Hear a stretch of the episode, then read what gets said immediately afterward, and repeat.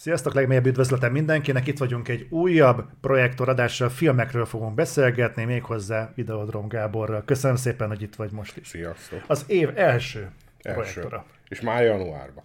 Még januárban. Ez sikerült összehozni, figyeljetek, szépen lassan haladunk, szépen lassan tudjuk sűríteni az adásokat. Azért előfordulhat, hogy idén összejön három is. ha ilyen ütemben haladunk, akkor Igen. nem Igen. akarok elhamarkodott ítéleteket, vagy ígéreteket felhalmozni, de majd meglátjuk, hogy hogy fog ez összejönni. Az az ötletem támadt, hogy beszéljünk egy olyan dologról, ami tavaly zárult le, és beszéljünk egy olyan dologról, ami most nagyon aktuális. Az egyik a, a DC univerzumnak a, hát így, ki, mondjuk kimúlása, kiszenvedése, fogalmazzunk így. A másik pedig, amit te vetettél fel, hogy így a post-Golden Globe pre-Oscar időszakban kezdjünk el esélyeket latolgatni. Ezt úgy is szereti mindenki, mert visszanézhető, hogy mennyire voltunk pontosak, mennyire tudtuk eltalálni a dolgokat, meg nem azért mondom, de szerintem a tavalyi Oscarnál is valamilyen predikciós Igen, dolgot vala, valamit csináltunk. hoztunk, és egyébként egész jó közelítéssel sikerült eltalálni Hát dolgokat. nem emlékszek, de biztos Én így van. figyeltem. Én, én nem emlékszek rá. Figyeltem, mert ilyenkor mindig várom a szavazást, ami úgy emlékszem, hogy elmaradt, aztán lehet, hogy az idő megszépítette a dolgokat, de én próbáltam azért követni, mennyire voltunk pontosak. Nem volt olyan rossz. És hirtelen elkezdtem gondolkodni, hogy tavaly mi kapta a legjobb film Oscarért, és még nem jutott eszembe. Nem akkor volt a élősködők? Nem. Nem? A Sziget fogjai volt akkor, de nem az kapta a legjobb filmet szerintem. Fú, most nekem sem fog Látod? beugrani.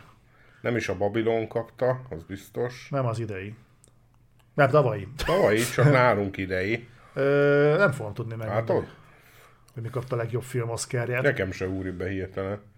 Azért valamit elmond erről az egész gáláról is, Mhm. nem? Igen. De ne szaladjunk ennyire előre. Ö, kezdjük egy nagyon ö, laza dologgal, hogy sokat szoktunk beszélgetni ugye a filmekről, a moziról, hogy megnézel valamit, nagyon lelkesen beülsz azokra a filmekre, amiket egyébként te tűzöl műsorra.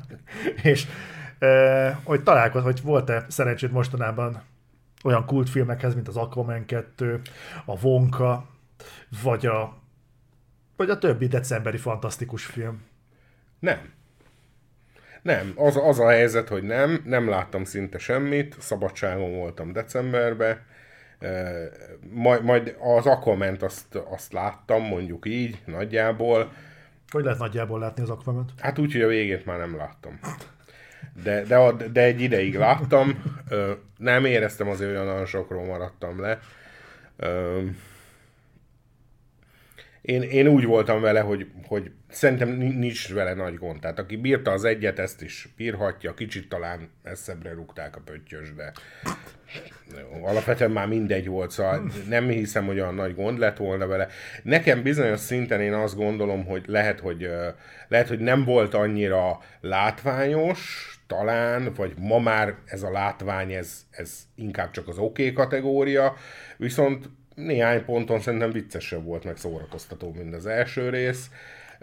Ha, ha úgy nagyon felkeltettem volna az érdeklődésemet, vagy valami, akkor biztos végignézem. Igazán valószínűleg már évvégén bennem van egy kis fásultság is. Tehát az azért biztos hozzájárult.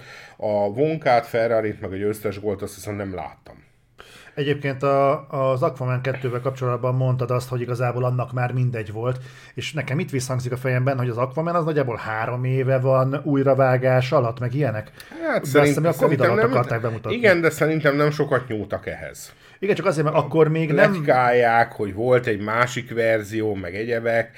Én ebben nem nagyon hiszek egyébként. Ez a film, ez tök olyan, mint az első.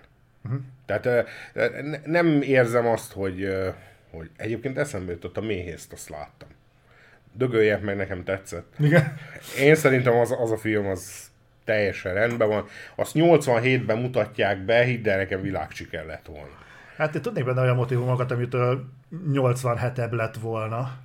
Jaj, tényleg tavaly a legjobb film a minden, mindenhol, mindenkor volt. Jaj, tényleg mindenki mindenkivel, tudom, tudom, tudom, megvan, megvan, megvan. De, ö, na szóval, hogy én bírtam a méhészt. Uh-huh. Tehát én úgy voltam vele, hogy egyrészt én azért éreztem benne egy diszkrét paródia jelleget, egy ilyen nagyon visszafogott, szerintem azért ezt nagyon komolyan nem gondolták, de nekem, nekem úgy, volt, úgy voltam én vele, hogy a Jason Stathamnek azért a karrierje nagyjából ezen a vonalon fut. Uh-huh. Tehát én nem éreztem azt, hogy ő most aztán valami nagyon rosszat csinált ahhoz képest, mint amit öt filme ezelőtt. Én, én ezt a fajta ékegyszerű akciófilmet bírom, nem várok tőle túl sokat, lehet ezt jobban is csinálni, mondjuk lásd az elrabolva, tehát az egy, uh-huh. lehetne ezt jobban is csinálni. Én mondjuk megmondom őszintén, hogy amikor a csávot az autó után kötötte, ott hangosan fölrögtem, tehát az, az szerintem zseni volt. Én szeretem az ilyen egyszerű uh-huh. akciófilmeket, és a Jason Statham ilyen szempontból megbízható. Tehát ő mindig hozza ezt a közép szar kategóriát, én viszont ezzel el vagyok. Um, legalább nem valami izé, nem tudom, mit, biciklista drába, meg piros köppenybe üldöz valakit, úgyhogy... Erre is ki akarok majd térni hamarosan, de az éméhésznél maradva nekem az volt a pont, hogy, nem, hogy nekem, szerintem nem volt egy egyszerű akciófilm, mert vagy, mint hogy a több akart volna lenni, és többet akart volna mutatni, de látod, én ezt nem éreztem, nem? Hogy, hogy akarna több lenni. Nekem pont az, az a kérdés, hogy feszegetni próbált az elején, hogy a végére elvitték már ilyen atom cringe dolgokba, hogy már, már benne van az Egyesült Államok. Azt hiszem, hogy rosszul hallok, én pont azt hittem, hogy, hogy biztos nem figyeltem elég, hogy mi van most az elnök is benne van, vagy mi a tök? És, Egyébként ez a sztori, ez jó jött volna 24-nek egy évadnak. Ú, tényleg? Egyszer csak Jack, mindenki benne van. Jack Bauer visszavonul, mint méhész. Úgyhogy Um, igen. Figyelj, én nem tudom, amit én mostanában észrevettem saját magamon, elkezdtünk sorozatokat bújni. Nekem például a Golden Globe az azért szokott izgalmas lenni, mert ugye az Oscarral ellentétben ott szemlézik a sorozatokat is. És uh, itt már valamelyik, talán az egyik reggeli duzzagásban beszéltem arról, hogy ráfutottam erre a, a Mackó című sorozatra. Nem láttam. Ez egy ilyen konyha. Igen, azt tudom, de nem láttam srácot is csak a izéből ismerem, a ö, mi a William H. Macy sorozat címe, a, a ja, 11 év adja volt a ö, William H. Macy alkoholista, és van egy csomó gyereke. Shameless? Shameless, azaz. Na, onnan csak ismerem a srácot. Én onnan ismerem a srácot. Az nekem... egyébként egy kurva jó Igen? Ez nekem kimaradt teljesen, viszont ezt, ezt próbáltam. Figyelj, nekem rohadtul bejön a stílusa. Vannak benne dolgok, amik egyszerűen így, így nagyon régen láttam hasonlót, például vágatlanul fel van véve egy komplett epizód, ez nekem nagyon-nagyon tetszett. Meg, meg jó ez a téma, üdítően más. Úgyhogy nekem még tetszett, ajánlom figyelmetbe, hogyha, de szerintem egyébként nagyon ilyen hit or miss a sorozat, tehát vagy tényleg be fog találni és szeretni fogod, vagy már az első epizód után lezárod, hogy na jó, hát ezzel hagyjatok engem békén. Szerintem nem lesz nekem vele gondom, én egy bajom van, én nekem, nálam most már ez egy ilyen örökbecsű fogadalom lesz. Én sorozatot, ha csak nem napi, tehát hogy mondjam, ilyen epizód alapú sorozatról van szó, én sorozatot csak akkor, hogyha vége van. Uh-huh. Kivételt képeznek olyanok, mint például, mit tudom én mondok egy példát, a, mit tudom én, ha akarnék mondjuk Law and Order-t vagy CSI-t nézni, mert ott olyan kurvára mindegy, hogy az 5. évad 17-es epizódját nézed, vagy a 27. évad 3-as epizódját, ott nem igazán függenek össze, mm. de én nagyon-nagyon sokszor ráfutottam erre a dologra, hogy például ugye a, a kemény motorosokat akkor kezdtem el nézni, amikor a hatodik évad már lement. Uh-huh. De a hetedik még nem. És befejeztem addigra, mielőtt kezdődött volna a hetedik. Hát kevés ember szidott annyira valakit, mint én, hogy még nincs a vége meg. Tehát most egyébként ugyanígy vagyok a yellowstone hogy most várom a végét, de addig vagyok hajlandó elkezdeni, amíg nem jön be a vége. Nálam a Yellowstone az kifulladt egyébként, amennyire nagyon szimpatikusak voltak a karakterek, elkezdtek idegesíteni egy idő után. A csaj karakter, nem tudom pontosan kicsoda. Én nem láttam bele semmit még. Ja? Hozzá sem mertem ja, nyúlni. Addig nem nyúlok hozzá, még nincs Aha. vége. Na, nálam ez tipikusan az volt, hogy hogy amennyire szimpatikusan talpra esettek és vagányak voltak, ott fel volt építve egy feszültség, amit vártam, hogy kibontsanak, és akkor elmondták, hogy mi van a háttérben, akkor néztem, hogy persze ez durva, de azért baszki, tehát ez, ezért cserébe végig egy utolsó szemétláda vagy a testvéreddel egész hátralevő életedben.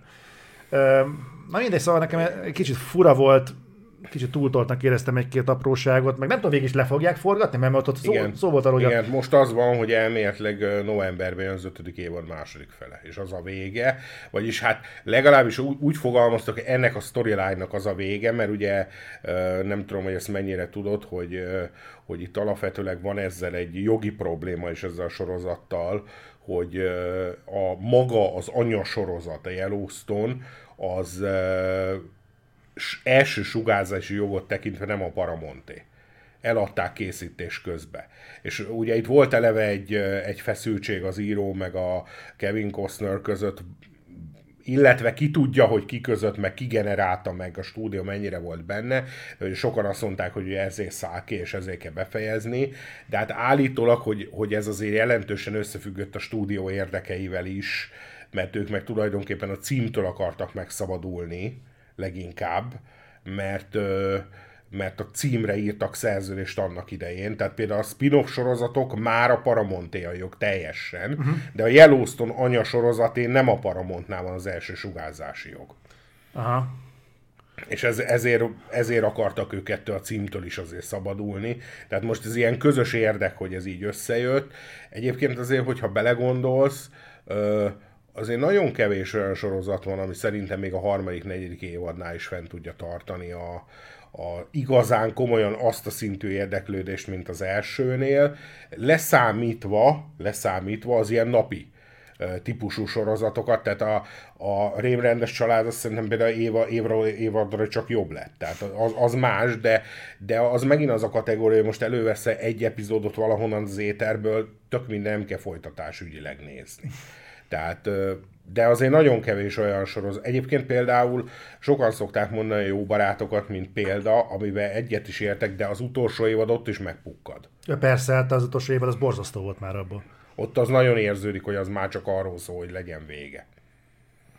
Egyébként szerintem ez, hogy nem nagyon találni olyan sorozatot, aminek a hogy nálad maradjunk a harmadik évada is rendben van. Hát legalábbis annyira, mint az első. Úgy. Ez szerintem inkább a mostani sorozatoknál, az utóbbi pár év sorozatainál fedezhető fel, mert azért, hogyha visszamegyünk az időben, azért nagyon sok olyat találunk, amiknél nem voltak ilyen természetű problémák. Igen, de azért azt, azt ne felejtsük, hogy régen sok minden más volt. Tehát mondjuk érdemes kinyitni, ha találsz valahol egy ilyen oldalt, ilyen tévésorozat nézettségeket. Hogy például annak ide az x milyen nézettségei voltak, és most egy olyan sorozatnak, amit jónak mondanak, mármint nézettségügyileg, annak milyen nézettségei voltak. Tehát ugye eleve most ott tartunk, most a stúdiók ezzel a streaming háborúban meg egyebekkel magukat bele hajszolták egy versenybe, aminek a végeredménye az lett, hogy az elmúlt öt évben egyébként fossa mindenki a sorozatokat. De most ez csak időkérdés, hogy ez megbukkadjon minőségileg, meg egyéb tekintetben. Most ez a 90-es években ez nem így volt. Tehát ugye, ahogy annak idején Hofi mondta, hogy lehetett fogni a kosutot, a szabad, szabad Európát, meg a pofánkat. Tehát, hogy, hogy most ez nagyjából a 90-es években is így volt, amikor jött az x hogy olyan volumenű, ilyen minőségű sorozat nem volt másik. Tehát nyilván azért nézték 20 millióan egy részt belőle, mert hát ez valami olyan nagy dolog volt. Például olvastam egy cikket arról, hogy a Dr. House-t, azt például úgy lőték le, hogy akkor még mindig 11 millióan nézték. Jelenleg nincs olyan sorozat, még a legjobbak közül se, leszámítva persze ilyen Netflix, meg ilyen, tehát most tévéről, most normál tévéről beszélünk, amit azért egy epizódot ilyen magas szám nézne. Hát szerintem a tévénézettség is egyébként be van zuhanva. Tehát de, de, de úgy szétaprózódott a sok dolog hmm. miatt. Egyébként meg, meg azt gondolom, hogy, hogy hogy lehetne azt mondani, hogy bezzeg a streaming, nekem a streaming is nagyon nagy problémái vannak minőség tekintetében. Hallottad a Netflixnek a legújabb döntését, hogy a meglevő előfizetőket is rá fogják tolni a reklámra? Ezt ma olvastam, ugye, hogy volt ez a, a tírekre osztott előfizetés, hogy a, aki a legalacsonyabbat veszi az reklámokat lesz kénytelen nézni, aki meg mondjuk a magasabbakat, az már nem kap, aztán a 4 k meg az ilyenek. De ez eddigi, a, de a váltás, a, a tírek bevezetése előtti előfizetőket eddig békén hagyták. Most átlag az lesz, ezeket is meg fogják buzerálni, és akik korai előfizetők, azokat azokat is meg fogják szórni reklámokkal, és kénytelenek lesznek váltani valamelyik tírre a jövőben. Né, nézd, végülis ebben azért olyan nagy dolog nincsen. A Variety olyan két évvel ezelőtt megírta, hogy az nyilvánvaló, hogy az anyagi háttere a mostani streaming modellnek az nem működik. Az lett itt a nagy kérdés, és úgy tűnik, hogy ez a Netflixnek bejött, tehát ezt, ezt kalapot kell menni előttük, hogy ez bejött nekik, hogy, sőt, valami, valamilyen szinte mindenkinek bejött, az egyik lépés nyilván az áremelés és azért most a Netflix hirtelenjében viszonylag sokat dobott az áron, azt hiszem két lépcsőbe, viszont ez nem látszik meg az előfizető számon, ami azért nekik egy óriási siker. Tehát most, most ilyenkor lehet azt mondani, hogy mondjuk nézzük meg azt, hogy például itt Magyarország ugye mennyit beszélnek arról, hogy micsoda infláció volt, és mennyi visszaesés volt a kiskereskedelembe. Most a Netflix büszkén mondhatja, hogy hát állam is volt infláció, nulla visszaesése. És ez, ez viszont tényleg egy óriási nagy eredmény. Tehát ő meg tudta úgy lépni, hogy kicsit kiegészítette, vagy helyre billentette a, a cashflow-ját, hogy közben tulajdonképpen nem csinál semmit, csak árat emelt. Uh-huh. Most jön a másik fele a sztorinak, ami szerintem megint csak már lassan érződik a Netflixen, hogy szerintem egy picit vissza fognak venni a tartalmakból, a saját gyártásból, többet fognak licenszelni, mert most lesz lehetőségük így, hogy hát tulajdonképpen ez a streaming háború kifújt és megnyerték, fogalmazzunk így, többet fognak mástól licenszelni, és szerintem egy kicsit visszavesznek a saját gyártásból, azért, mert szerintem nincs értelme. Tehát Sőt, hát én múltkor láttam a valami interjúban a Netflix igazgatója mondta, hogy, hogy ha a saját gyártást meg is tartják a sorozatokba, a filmekbe biztosan nagyon vissza fogják venni. Ja igen, tehát nem lesznek ilyenek, mint a Greyman, meg nem lesznek uh, uh, ilyen... Me, ez, ez a Re- Rebel Moon, ezt nem tudom, láttad? Láttam. Fasza volt. azért, azért van az a pont, amikor azt mondja az ember, hogy, hogy mondjuk van egy időpontja végbéltükrözés, és inkább azt választja, mint hogy tovább nézze ezt a filmet. Én nem tudom, szerintem ekkora szart én már tényleg rég láttam. Figyelj, szerintem egyébként egy, egy nagyon-nagyon picit egyébként túltolják az emberek, mert egyébként én láttam már szarabb filmet. Tehát én láttam rosszabb filmet a Rebel moon de, sokat de nem. ennyiből készült ja, rossz úgy, filmet jó, még úgy, nem láttam. Úgy, úgy, jó, ó, oké, úgy, úgy. Hát Egyébként engem, ami, ami leginkább, leginkább nem tudott hova rakni ebbe a filmbe, hogy, hogy tulajdonképpen ebben, ebben nincs semmi. Tehát, hogy, hogy nincs benne ötlet, nincs benne egy normál színész, tulajdonképpen látványvilág se egy nagy kaland benne egyáltalán, legalábbis én azt hallottam, hogy majd, majd, majd a másodikban jönnek a, a, látvány a látványelemek. tehát, tehát, hogy, hogy... Majd a Snyder cut tudod. De én tényleg nem láttam bele semmit, és akkor még látok ilyen furcsa, furcsa háttereket néha benne, mint hogyha nem is tudom, ilyen 70-es évekbeli japán filmeket idéznének vele, ami, amit szerintem a Snyder alapvetőleg egy, hogy mondjam, egy jó pofa trükknek szán, tehát hogy körülbelül mind, mind a Cameron annak idején az Aliens-be használt olyan technikát, amit a 40-es években ez a futókép a színészek mögött, ő is valami hasonlót akart szerintem, csak hát nem tudom, szóval ide annyira nem, nem illett, és, és így, és közben tudod, mi jutott végig eszembe? Hogy ez a szerencsétlen Charlie hanem egyszer nem képes egy olyan filmbe szerepelni, ami jó lenne, pedig annyi lehetőséget kap basszus. Nagyon, te, nagyon sokat. Ő, ő, meg a Margot Robbie az a két ember, aki kurva sok filmben van, úgyhogy egyik se igazán sikeres. Leszámítva most, na igen, leszámítva most a Barbit, mert azt el kell ismerni, de azért most gondolj bele, a Barbie előtt Margot Robbie sikerfilm, Uh, Wall Street farkasa. Hát jó, de mondjuk talán ott pont ő volt a sikernek legkevésbé záloga. Ja. Ott azért ő volt a dekoratív elem. Tehát... Hát jó, de azért ritkán találni ennyire dekoratív elem. Már, már, már, már majdnem látványa, nem? Hát jó, oké. Okay. Oké, okay, hát de bizonyos embereknek ez igazi DiCaprio autójára a filmbe, tehát... Én mondjuk azt sem Na, látod, látod? Szóval... Uh... Volt egyszer egy, egy kollégám, a, még az IBM-nél dolgoztam, és tréner volt egy hölgy.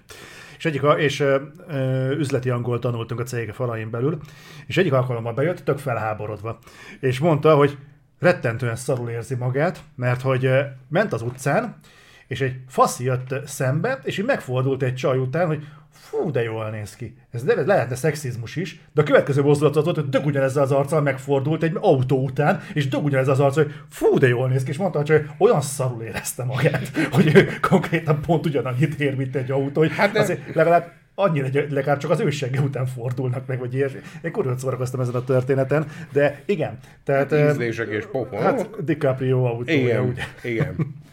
De nem, alapvetőleg, alapvetőleg ezt a két embert, ezt, ezt szeretik sok rendező, és és valahogy nagyon nem jön nekik össze. Tehát, tehát, és még azt sem mondanám igazából, hogy, hogy néha nem jött nekik össze az anyagi siker.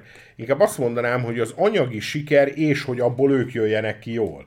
Tehát például, nem tudom, te például azt arra emlékszel, hogy a tűzgyűrűben egyébként a Charlie Hanem a főszereplő? Nem emlékeztem rá, én újra néztem de... a tűzgyűrűt, és rájöttem, de tényleg ebben a Charlie Hanem játszik. Igen, tehát, de ugyanez igaz a Guy Ritchie Arthur királyra, amiben szinte, és egyébként rohadjak meg, nekem tetszett az a film. Ö, nem volt annyira rossz, mint amennyire vártam. Mint amennyire lehúzták, tehát, tehát az egyetlen dolog, ami, vagy például ott van a Bíborhegy, a Guillermo del Toro Szerintem film. az borzasztó volt, mondjuk, ezt nem szerettem.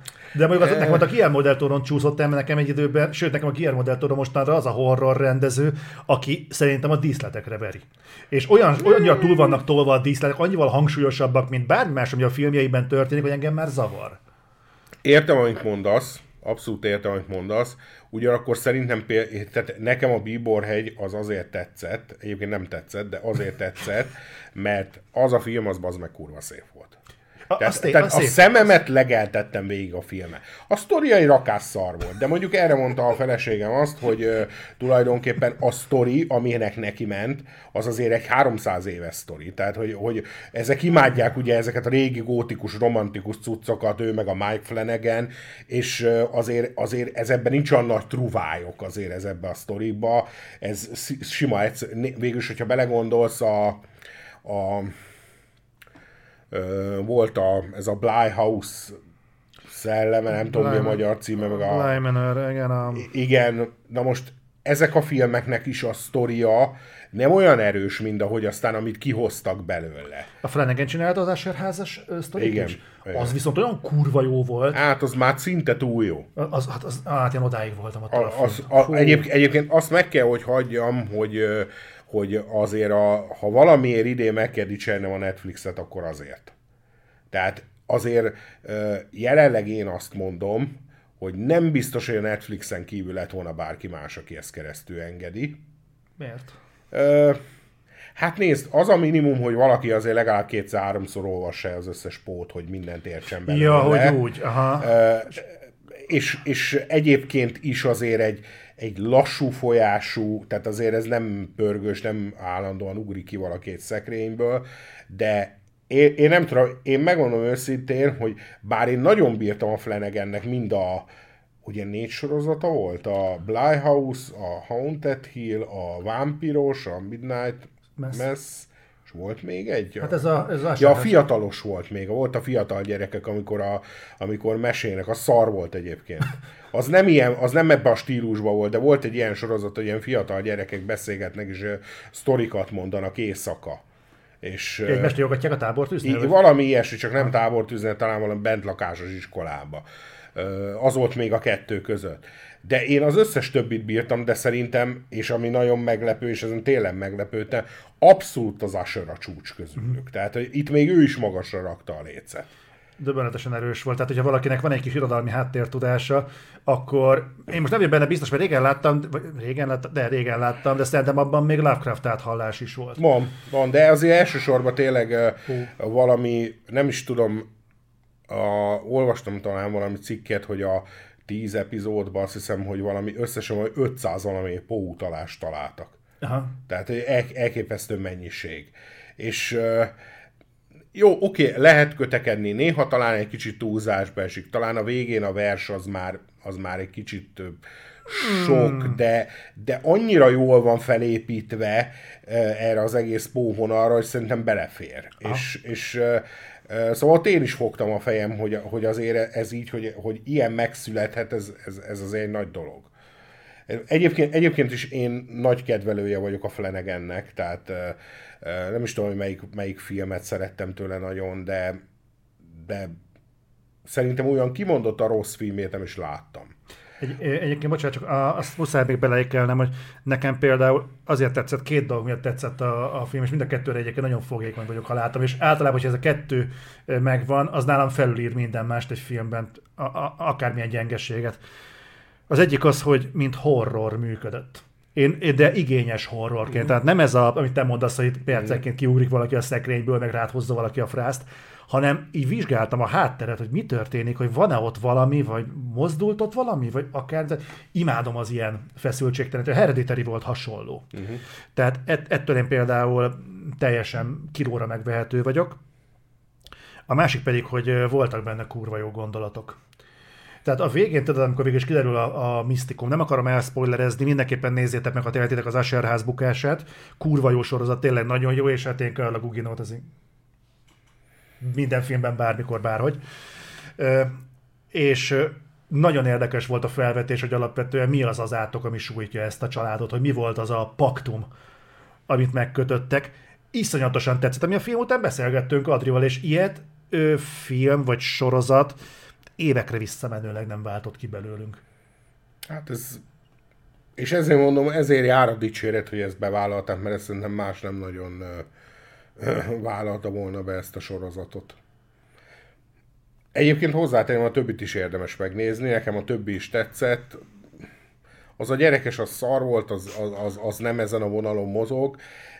Meg én őszintén szóval a vámpirostól talán egy picit többet vártam megoldás tekintetében. Mm.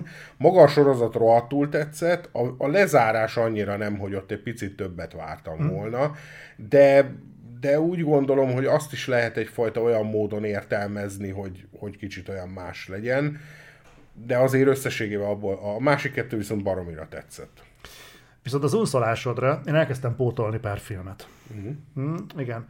El akartál indítani engem egy ilyen méla depresszív vonalon. Valamikor, amikor Messengeren beszéltünk, mondtad, hogy nézzem meg a születésnapot. Igen. Igen, mert hogy az biztos az tetsz. jó film. Igen, hogy jó film. És mondtam, hogy nem fogom megnézni a születésnapot, mert nem akarok befordulni, de úgy gondoltam, itt a karácsony, akkor Igen. megnézem. Az is egy ilyen ünnepi film, ugye? Igen. E, jó film volt, de azt hittem, hogy ha már így felvezetted, sokkal jobban be fogok fordulni tőle. Nem volt vidám, de, de nem hozott le annyira az életről, hála Istennek, viszont tényleg nagyon jó film volt. De döbbenetes, hogy utána néztem, hogy a Faszi az ilyen 20 20-as évei végén volt, amikor ezt megrendezte. Megírta és megrendezte. Az, az milyen terheltségi szint kell, hogy mondjuk elképzelj egy olyan családi összejövetelt, ahol ez a téma. Hát ugye itt, itt ugye, ha jól tudom, akkor volt ennek egyfajta filmes iskolás háttere. Ugye ezt annak idején 95-ben csinálta a Trieste a Dogma mozgalmat, és azon belül jött ki ez a film is, és ott azért sok fiatalnak adtak lehetőséget. Ugye itt ugye, hát ha valaki még esetleg nem látta, ez a, ez a film, ez tulajdonképpen hát olyan kb. 17 forintból készült. Tehát kézikamerás, sőt, ugye itt ragaszkodnak is hozzá, hogy nem használják semmilyen digitális dolgot, meg semmit.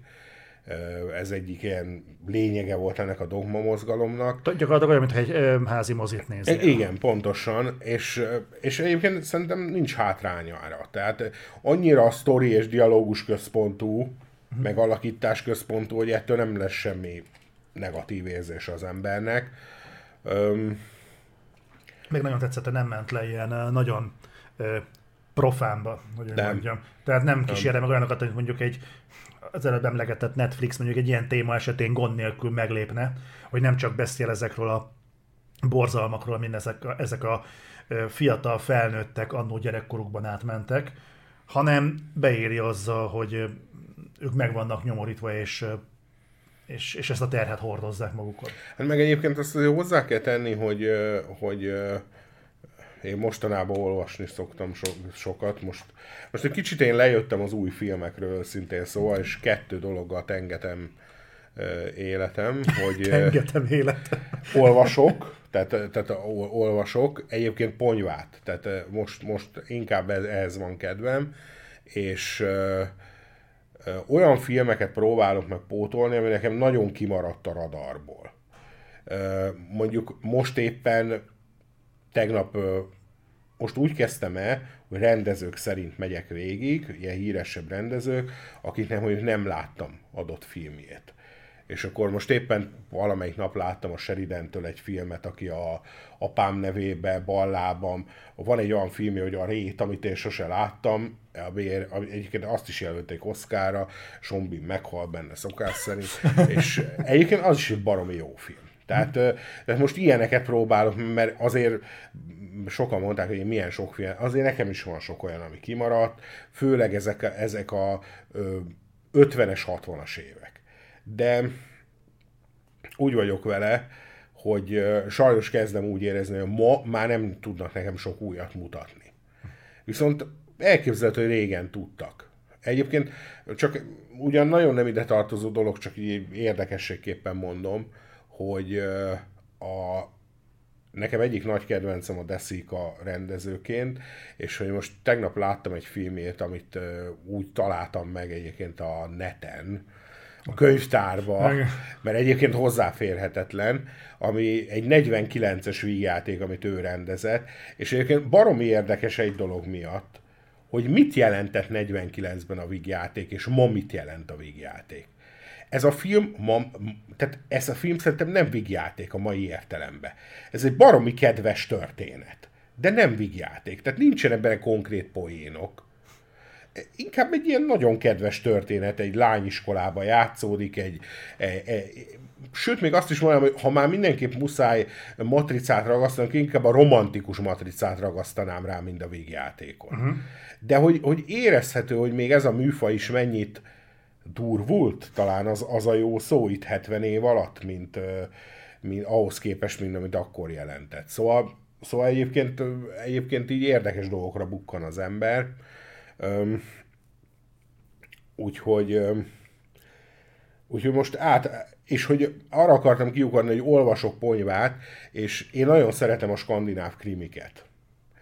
És ezeket a skandináv krimiket így olvasva, viszonylag nagyon mennyiségbe fogyasztva, arra kell rájönnöm, hogy ezek a skandináv filmek, tehát ezeket, ami, amit mondjuk a Metz Mikkelsen-től látunk, mondjuk, mondjuk például a Vadászat, uh-huh. vagy a, melyik volt az a tavalyi film, amikor a, a, nem a, amikor lövöldöznek, a, tudod melyikre gondolok, amikor a metró fölrobban, és akkor... Ö, igazságbajnok. Az. Vagy például ez születésnap. Így, hogy olvasom ezeket a könyveket, azt veszem észre, hogy ezek náluk azért általánosak ezek a dolgok. Mármint azt, hogy ilyen befordulva tudnak beszélni. Tehát szerintem ők ott vannak a hidegbe és a sötétbe, és akkor sokat gondolkodnak ilyen dolgokról, és valahogy úgy természetessé válik, hogy ezt csak így kimondják. De... Legalábbis a könyveik is ilyenek, hogy, hogy nincsenek, nem, nem, hogy is fogalmazzak, tehát nem olyan egy, egy skandináv krimibe az, hogy mondjuk megölnek egy hat hónapos gyereket, az nem egy nagy különlegesség. Egyébként ezeket rohadtul hiányolom mostanában. Nem azt, hogy, előttem koncoljanak fel, Persze, értem. de azt a fajta bátorságot. Igen. Hogy, hogy, hogy ne az legyen bennem, hogy ha látom, hogy valahol van egy gyerek, akkor tudom, hogy jó, ez úgyis túl fogja élni. Igen. Vagy mint amikor tudod, hogy például iPhone-ja nem lehet a rossz fiúnak. Ugye van egy ilyen megkötés a filmekben, hogy iPhone nem lehet rossz fiúnak. Ja, e, Tehát e, amikor van egy ilyen, ilyen krimi, hogy keresik ki a gonosz, és látod, hogy valaki iPhone-nal telefonál, akkor biztos, hogy na jó, akkor ő biztos, hogy ne. És ez, ez a fajta ez a fajta kiszámíthatóság így megöli a, a, Igen. a, a, a báját. És, és ez megvan a skandináv krívben. Egyébként most erről eszembe jutott egy jó sztori. Nem tudom, hallottad de hogy áprilisban jön új Omen film mert már hiányzott. Láttam valahol, é, de, de alul van kommunikálva, rohadtól, tehát hogy nem Szerintem nézem... pont eléggé van ez kommunikálva. Emlékszel az utóbbira, ami volt? Ú, Csak az azért mutatták, mert pont hat, 2006 6. hó 6. napja ah, volt, nagyon jó nem volt akartak lecsúszni róla. Fú, az nagyon komoly volt. Na de most ennek hatására megnéztem az Omen egyet. És, és hát megnéztem, az, én egyébként imádom azt a filmet. Szerintem az, az egy egyébként is számomra horrorba ez a 70-es évek, ez nagyon, tehát Alien, Texas láncfűrészes mészállás, cápa, nagyon szeretem ezt a korszakot, ördögűző, és megnéztem a, az extrákat. És ugye a, a Richard Donner rendezte, azt hiszem, ha jól Igen. emlékszek, és mondja, hogy amikor beadták a filmet besorolásra, ugye eredetileg az volt a film vége, hogy mindenki meghal. Tehát, hogy, hogy a... A Damien is. A Damien is. És, és hogy beadták besorolás, és azt mondták, hogy hát ez így nem gyereket ölni filmbe, ez nem, nem, nem. Az senkit nem zavart, ez nem sima és, és, akkor mondta, mondta a Richard Donner, hogy azt most akkor tudja, oké, okay, oké, okay, oké, okay, megcsináljuk, de azt tudjátok, hogy most az Antikrisztust hagyjuk életbe. Nem baj, gyereket nem ölünk filmbe. Én És, arról, és, és, és, és tényleg így volt, igen. én arról olvastam egyébként ilyen dolgokat, hogy rettentően kapóra jött a Gregory Pecknek a szerepeltetése, hogy egy ilyen depresszív méla, ö, búskomor figurát játszott, mert azt én a príviákból tudtam meg, hogy egyébként a forgatás előtt nem sokkal halt meg a gyereke. Igen. És meg hogy- egyébként is ugye ő már, már akkor így ö, eléggé visszavonult volt. Igen, és hogy így, így sokan néztek is, hogy fú, mennyire jól adja ezt a szomorú figurát. Igen, volt. Igen. elég nyomós oka rá, csak így, ezek így érdekes, hogy hozzá tudnak adni a dologhoz. Egyébként érdekes, hogy a film végén tudod, amikor ez a félmosolyjal hátrafordul Mhm. a, a Damien, hogy állítólag az nem volt benne a scriptben. Hogy a kisrác megfordult, és a Dannernek annyira tetszett ez a fél, félmosoly, hogy úgy tartotta a gyerek, hogy maradj Ja. így, mert ez most ro- rohadtul illeni fog a jelenethez. Egyébként ott mondja is az extra a Richard Donner, hogy, izé, hogy egyébként egy ördögfióka volt a csávó, tehát Hm. hogy így alig bírtak vele dolgozni. Sőt, azt mondja, hogy fölmerült egy olyan, hogy lecserélik egy kislányra. Mert hogy, mert hogy talán könnyebb lenne vele bánni, mert hogy a gyerekkel nem bírtak. Hát olvasni kell ja. a sorok között, tudod. Hát Figyelj, én egyébként nagyon szeretem a, a, az Omen, de ma már nem működik, tehát mi pont az átmoziban tudod, amit... Uh-huh. Már arról is akartalak majd kérdezni majd adáson kívül, hogy oda bevittük az Óment, és én meglepődve tapasztaltam, hogy a mai közönségnek már nem működik. Tehát az, ami, az a formátum, amit ott képviselt, az, az nem. Egyébként az az érdekes, hogy szerintem más sem. Tehát én ott voltam, amikor a, a Halloween-t, az első Halloween-t bevitték moziba. Én nagyon nem szeretem a Halloween-t. Én megnéztem az eredetet, egyébként sajnos késve pótoltam be egy pár éve, de vannak klasszikusok, amik nálam működnek. Az első rémálom az elmúlt számban például tökre működik. A, a péntek 13-tól falra mászol, nincsen benne Jason, gyakorlatilag nincs is benne a csávó. De a ha- Halloween-t aztán azt hiszem két vagy három részben tudtam megnézni, mert olyan kurva unalmas. Na most ezt, amikor műsorra tűzték, hogy akkor moziban, és eredeti minőség, nem ilyen felújított akár, mert tényleg olyan, amilyen volt, ilyen hardcore horrorosok csinálták, talán még előtted is van, hogy kik, és akkor mondtam, fú, menjünk el, és akkor legyen valami beszélgetés, és írd és mond, hogy egy lélek nem jött el. Na most azért úgy, úgy, úgy, úgy gondolnád, hogy talán egy Halloween filmet nem kell szarrá reklámozni, mert az, aki fogékony rá, azt eléred a közösségi médián keresztül, nem kell hozzá billboard plakát, nem kell hozzá nagy kampány, hanem a célfelületeken hirdetve eléred azt, akit kell. És nem, tehát nem jönnek el. Most vagy az van, hogy igazából ez a Halloween imádat erősen túl van dimenzionálva, vagy pedig azok, akik régen szerették a Halloween-t, azok ma már nem, nem elérhetőek. Én az, azért szeretem nagyon a 70-es évek horrorfilmjeit, mert szerintem ezekben a horrorfilmekben ö, több van annál, mint hogy horrorfilmek. Nem tudom, hogy például Egyébként nekem, vannak ilyen, nekem is van ilyen sztorim, hogy én például amikor először láttam az ördögűzőt, egyáltalán nem tetszett. Az évekkel később tetszett meg nekem az a film. Gyerekként az nekem nem tetszett. Ö, De például, azt például én nem tudom hány ember tudja, hogy az ördögűző az eredeti filmbe, abban van egy nagyon komoly vonal, egészen odáig, hogy orvosi vizsgálatok történnek, ahol itt a természet felettinek úgy gondolják, hogy semmi köze a történtekhez. Tehát az a film úgy 70%-ban azt gondolom, körülbelül 70%-ban valóságtalanján mozgolódik. A 70% után kezd el egyértelműen természetfelettévá válni. Ennél egyébként az Omen még durvább, ugyanis az Omenben egyetlen egy olyan jelenet nincsen, ami természetfeletti lenne. Igen, mert balesetek, ö, bajós esetek váltják egymást. Bár egy, jó, nincsen benne konkrétan természet feletti, de azért vannak benne olyan dolgok, amik hát így kurva nehéz lenne bármi mással magyarázni. Tehát amikor a templom torony tetejéről lezuhan a villámhárító, és pont eltalálja pont úgy a csávót, ahogy de... Pont egy fényképen szerepel. Tehát ezt, ezt nehéz lenne. A Mythbusters az ilyenekben külön epizódot, akár külön sorozatot Persze, csinálna. persze, értem, de alapvetőleg megtörténhet. Ahogy a cápa is megtörténhet, ahogy a Texas láncfűrészes mészás nem csak hogy megtörténhet, hanem meg is történt nagyjából a, a bizonyos tekintetben a dolog. Tehát ezekben a... Vagy például ott van a Rosemary gyermeke. Tulajdonképpen az, az egyetlen momentum, amiben belekapaszkodhatnál a természet feletti kapcsán, az az, amikor ugye a végén oda megy a bölcsőz és megnézi a gyereket. De azt mi nem látjuk. Vannak ilyen villanások. Igen, de azokat nem tudod, hogy az csak a nőnek a... a, a, a egyébként is a Polanski, Polanski az imád ilyen filmeket csinálni. Láttam például egy olyan ö, filmét, azt hiszem talán az a címe, hogy a Bérlő. Nem tudom, hogy ezt láttad-e. Nem. Tulajdonképpen az arról szól, hogy egy csávó egy házba egyedül lakik, és hogy bolondul meg szép lassan. Ó, ne is mondj többet, ez érdekel. Egyébként ő csak ilyen apartman sztorikat csinál, mert hát, az öldöklés istene is na, ilyen, hát meg a... Azért mondom, hogy, hogy őtőle nem olyan nagy csoda, hogy, hogy mondjuk a Rosemary gyermekében is van ilyen bevillanások, mert abban a filmben is körülbelül szerintem két órás a film, szerintem olyan 90 percig meg, van, meg vagy győződve, hogy ezt a csávót valaki el akarja tenni lábaló. Aztán utána nagyjából kiderül, hogy ja, az ő elméje akar saját magát eltenni lábaló. Tehát, de azért mondom, hogy, hogy vannak, vannak azért és, és én szeretem ez ebben a filmekben, hogy több. A Halloween ugye az átmenet. Tehát a Halloween az szintiszta átmenet, mert az a 70-es években készült, de tulajdonképpen azt a hullámot vezette föl, amire már 80-as évek épült, ez a rémálom meg a, meg a, meg a péntek 13. Uh-huh.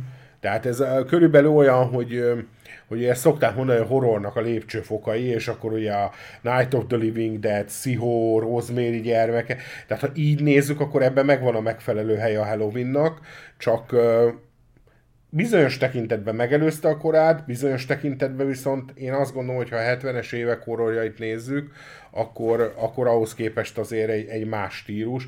Én egyébként kedvelem a Halloween, de mondjuk nálam John Carpenter az, az ilyen valahol ott a nagyon tetején van, mert, mert őt, én azt gondolom, hogy ő olyan B-filmeket készített, és egyébként milyen érdekes, hogy a csávó azzal nem tudott megbirkózni, amikor már nem B-filmeket kellett volna csinálni. Szerintem a legjobb B-filmeket csinálta a világon, de amikor már azt mondták, hogy figyelj, ez már ne B-film legyen, akkor ott már nem működött a dolog. Hát nézd, nézd azért, az az ember, aki 80, nem tudom hányba, hatba talán, nagy stúdióna megcsinál a nagy zűrkis Kínában, az nem normális. Tehát az az ember, az nem normális. Tehát, hogy az a film, az szerintem akkor, amikor azt a, a ha jól emlékszek, Foxos, Szerintem amikor azt a Fox vezetői meglátták azt a filmet, akkor azt mondták, hogy az Isten bassza, ez micsoda. tehát, hogy, hogy, tehát, hogy ott, ott szerintem ott elgurult pár gyógyszer. Tehát, hogy, de most gondold el, tehát, tehát láttál már te ahhoz hasonlót? Hát, hát legalábbis addig, addig. Az mikor készült? Hát ilyen 80-as évek közepe van, második ö, fele. Most ö, tudom, hogy szónoki a kérdés, le kell csapjam a labdát, láttam. És pont az elmúlt időszakban futottam bele, de csak így felvezettem, Peter Weller játszik benne, és egy atomnagy elborult fasság a film. És múltkor néztem meg a Nyomul a nyolcadik dimenziót. Ja, igen. Azt ismerem. Bakaru Banzai-t, és így, tudod, így néztem a filmet, mi az úristen? E, igen, igen. Jó, oké, oké. Oké, jó, jó, meg hát azért a radírfe is kijött. Oké, okay, tehát, tehát jó, jó, oké. De akkor így fogalmazok, hogy stúdiófilmet, amit blockbusternek szántak, abba ekkora őrületet még nem láttam. Most gondold el, hogy, hogy megkér, megkérdezek a Carpenter-től, hogy mi lesz a filmben. Hát lesznek benne szamuráj ninják, lesz benne egy beholder, lesz benne egy nagy szőrösszöny, Kurt Russell kamionsofőrt alakít benne, elrabolnak egy nőt, akiból valami kínai, mit, mit akarnak csinálni, és akkor így, itt van, tessék 10 millió dollár. Én el tudok képzelni egy olyan átbulizott éjszakát, ahol ez gond nélkül hát, átmegy. Hát én nem tudom, szerintem én emlékszem, én azt a filmet moziban láttam, tehát azt nálunk adták moziban nem sokkal azután, hogy megjelent, szerintem egy 88 környékén. Hát én azt mondtam, hogy ilyen nincs. Tehát, hogy, hogy ez így sokkal több, mint amit eddig bármit láttam, több szinten fölött. A rétegek. Van. Igen, igen. Tehát, hogy, hogy azért, azért ez egy olyan szint volt, amit, amit én nagyon örültem, hogy megugrottam akkor. Tehát... Na, ezt akkor pótolni fogom. Viszont nekem meg ajánlom akkor a nyomul a nyolcadik dimenziót, hogy majd nézd meg. Mi itt szétröhögtük magunkat, egyébként ivós játékot akartunk játszani utólag már arra, hogy csak hát nem lehetett érthető okokból. De arra, hogy hányszor mondják ki azt, hogy Bakaru Banzai, az zseniális. a sztoriát érdemes meg elnézni, te, megnézni, tehát ilyen teljesen hétköznapi, hogy a atomfizikus, biokémikus rockstar, ez egy ilyen, és akkor ő a főszereplőnk, tehát nagyon, fú, nagyon kemény a film. Jó, ezzel a lendülettel szerintem menjünk neki első mai témánknak, így a 40 pár perces felvezetéssel, arra, hogy ö, sikerült a Warnernek kivéreztetni ezt az egész DCEU-t.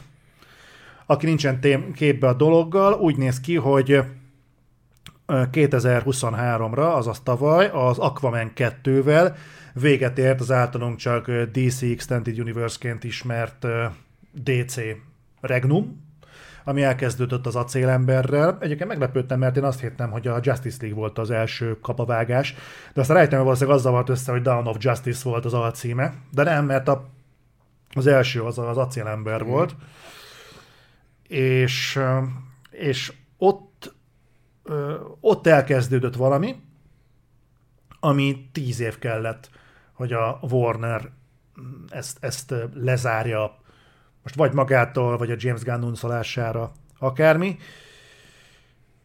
Nézd, szerintem nincsen mm, különbség köztünk, vagy sem egyetemértés abban, hogy ezek a filmek szarok voltak. A szarnak különböző fokozatain, de ezek, alap, ez, ezek, ezek szarok voltak. Nem vélet, hogyha ezek közül lett volna legalább egy, ami túlmutat ezen, akkor abba az irányba fordulnak, és nem pedig lehúzzák az egészet a WC-n. Én, azért azt gondolom, hogy, hogy én több, több dolog miatt azért, azért a Warner mellett vagyok. Uh-huh. Egy.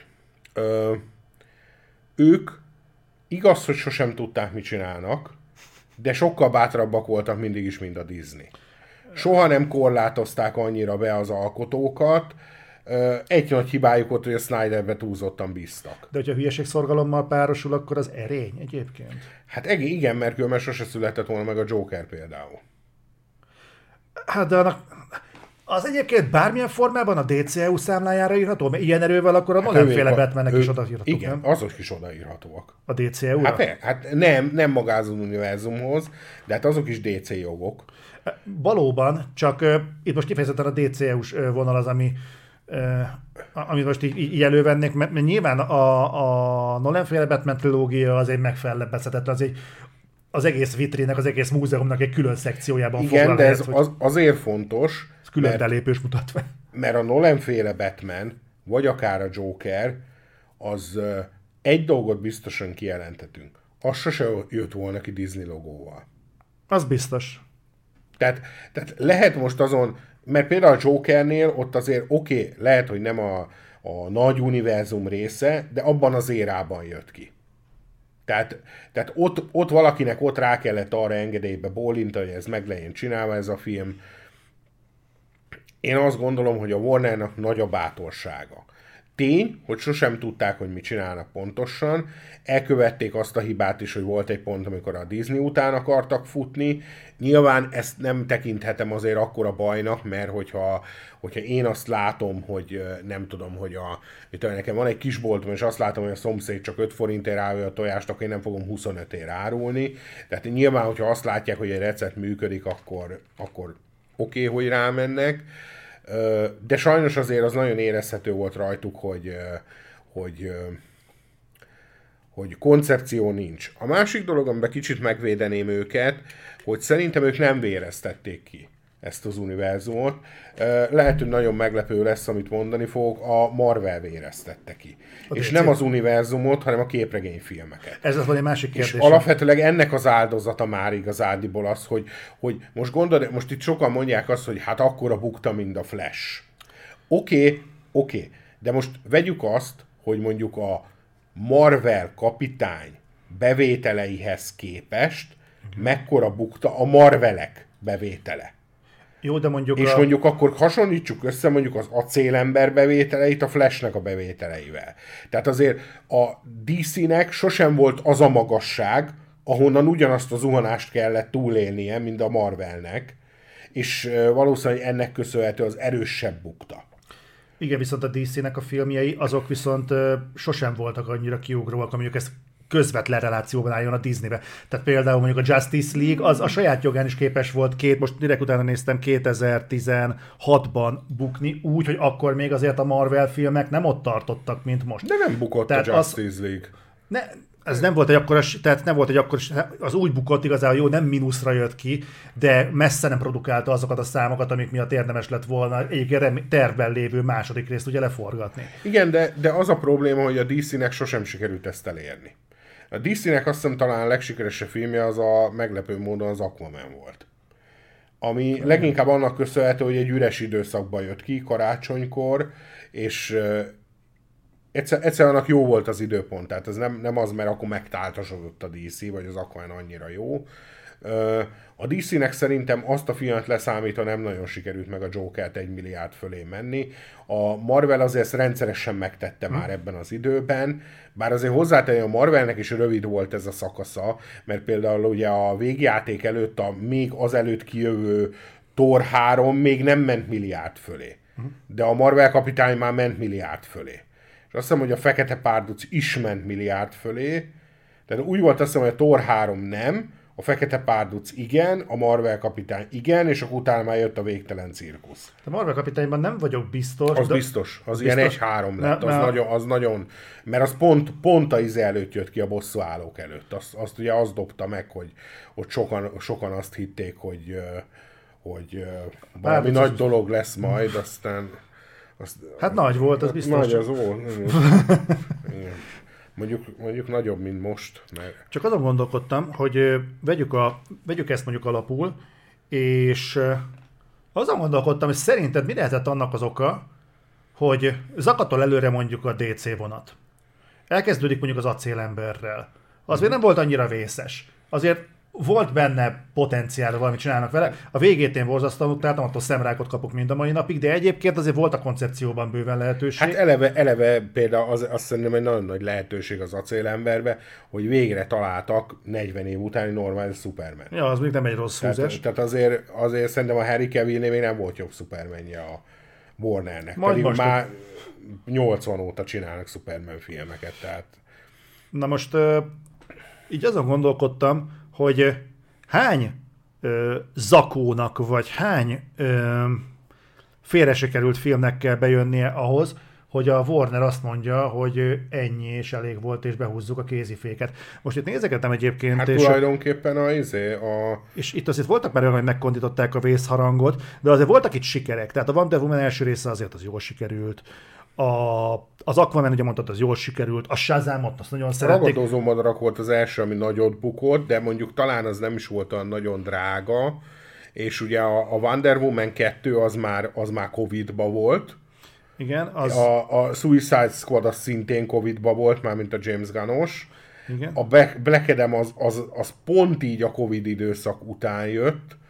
Ö, az, Viszont a Black Adam időszakra már a, a Marvel addig, is mutatta. Addig, addigra már kifulladt, tehát ott már a képregényes dolog döglött. És itt a, a, ugye a Shazam az már, az már akkor az akó volt, hogy azt már a szeizmográf ismerte, a Flash az, az botrányba fulladt, a kék bogár az senkit nem érdekelt, és akkor jutunk el ide az Aquaman 2-höz.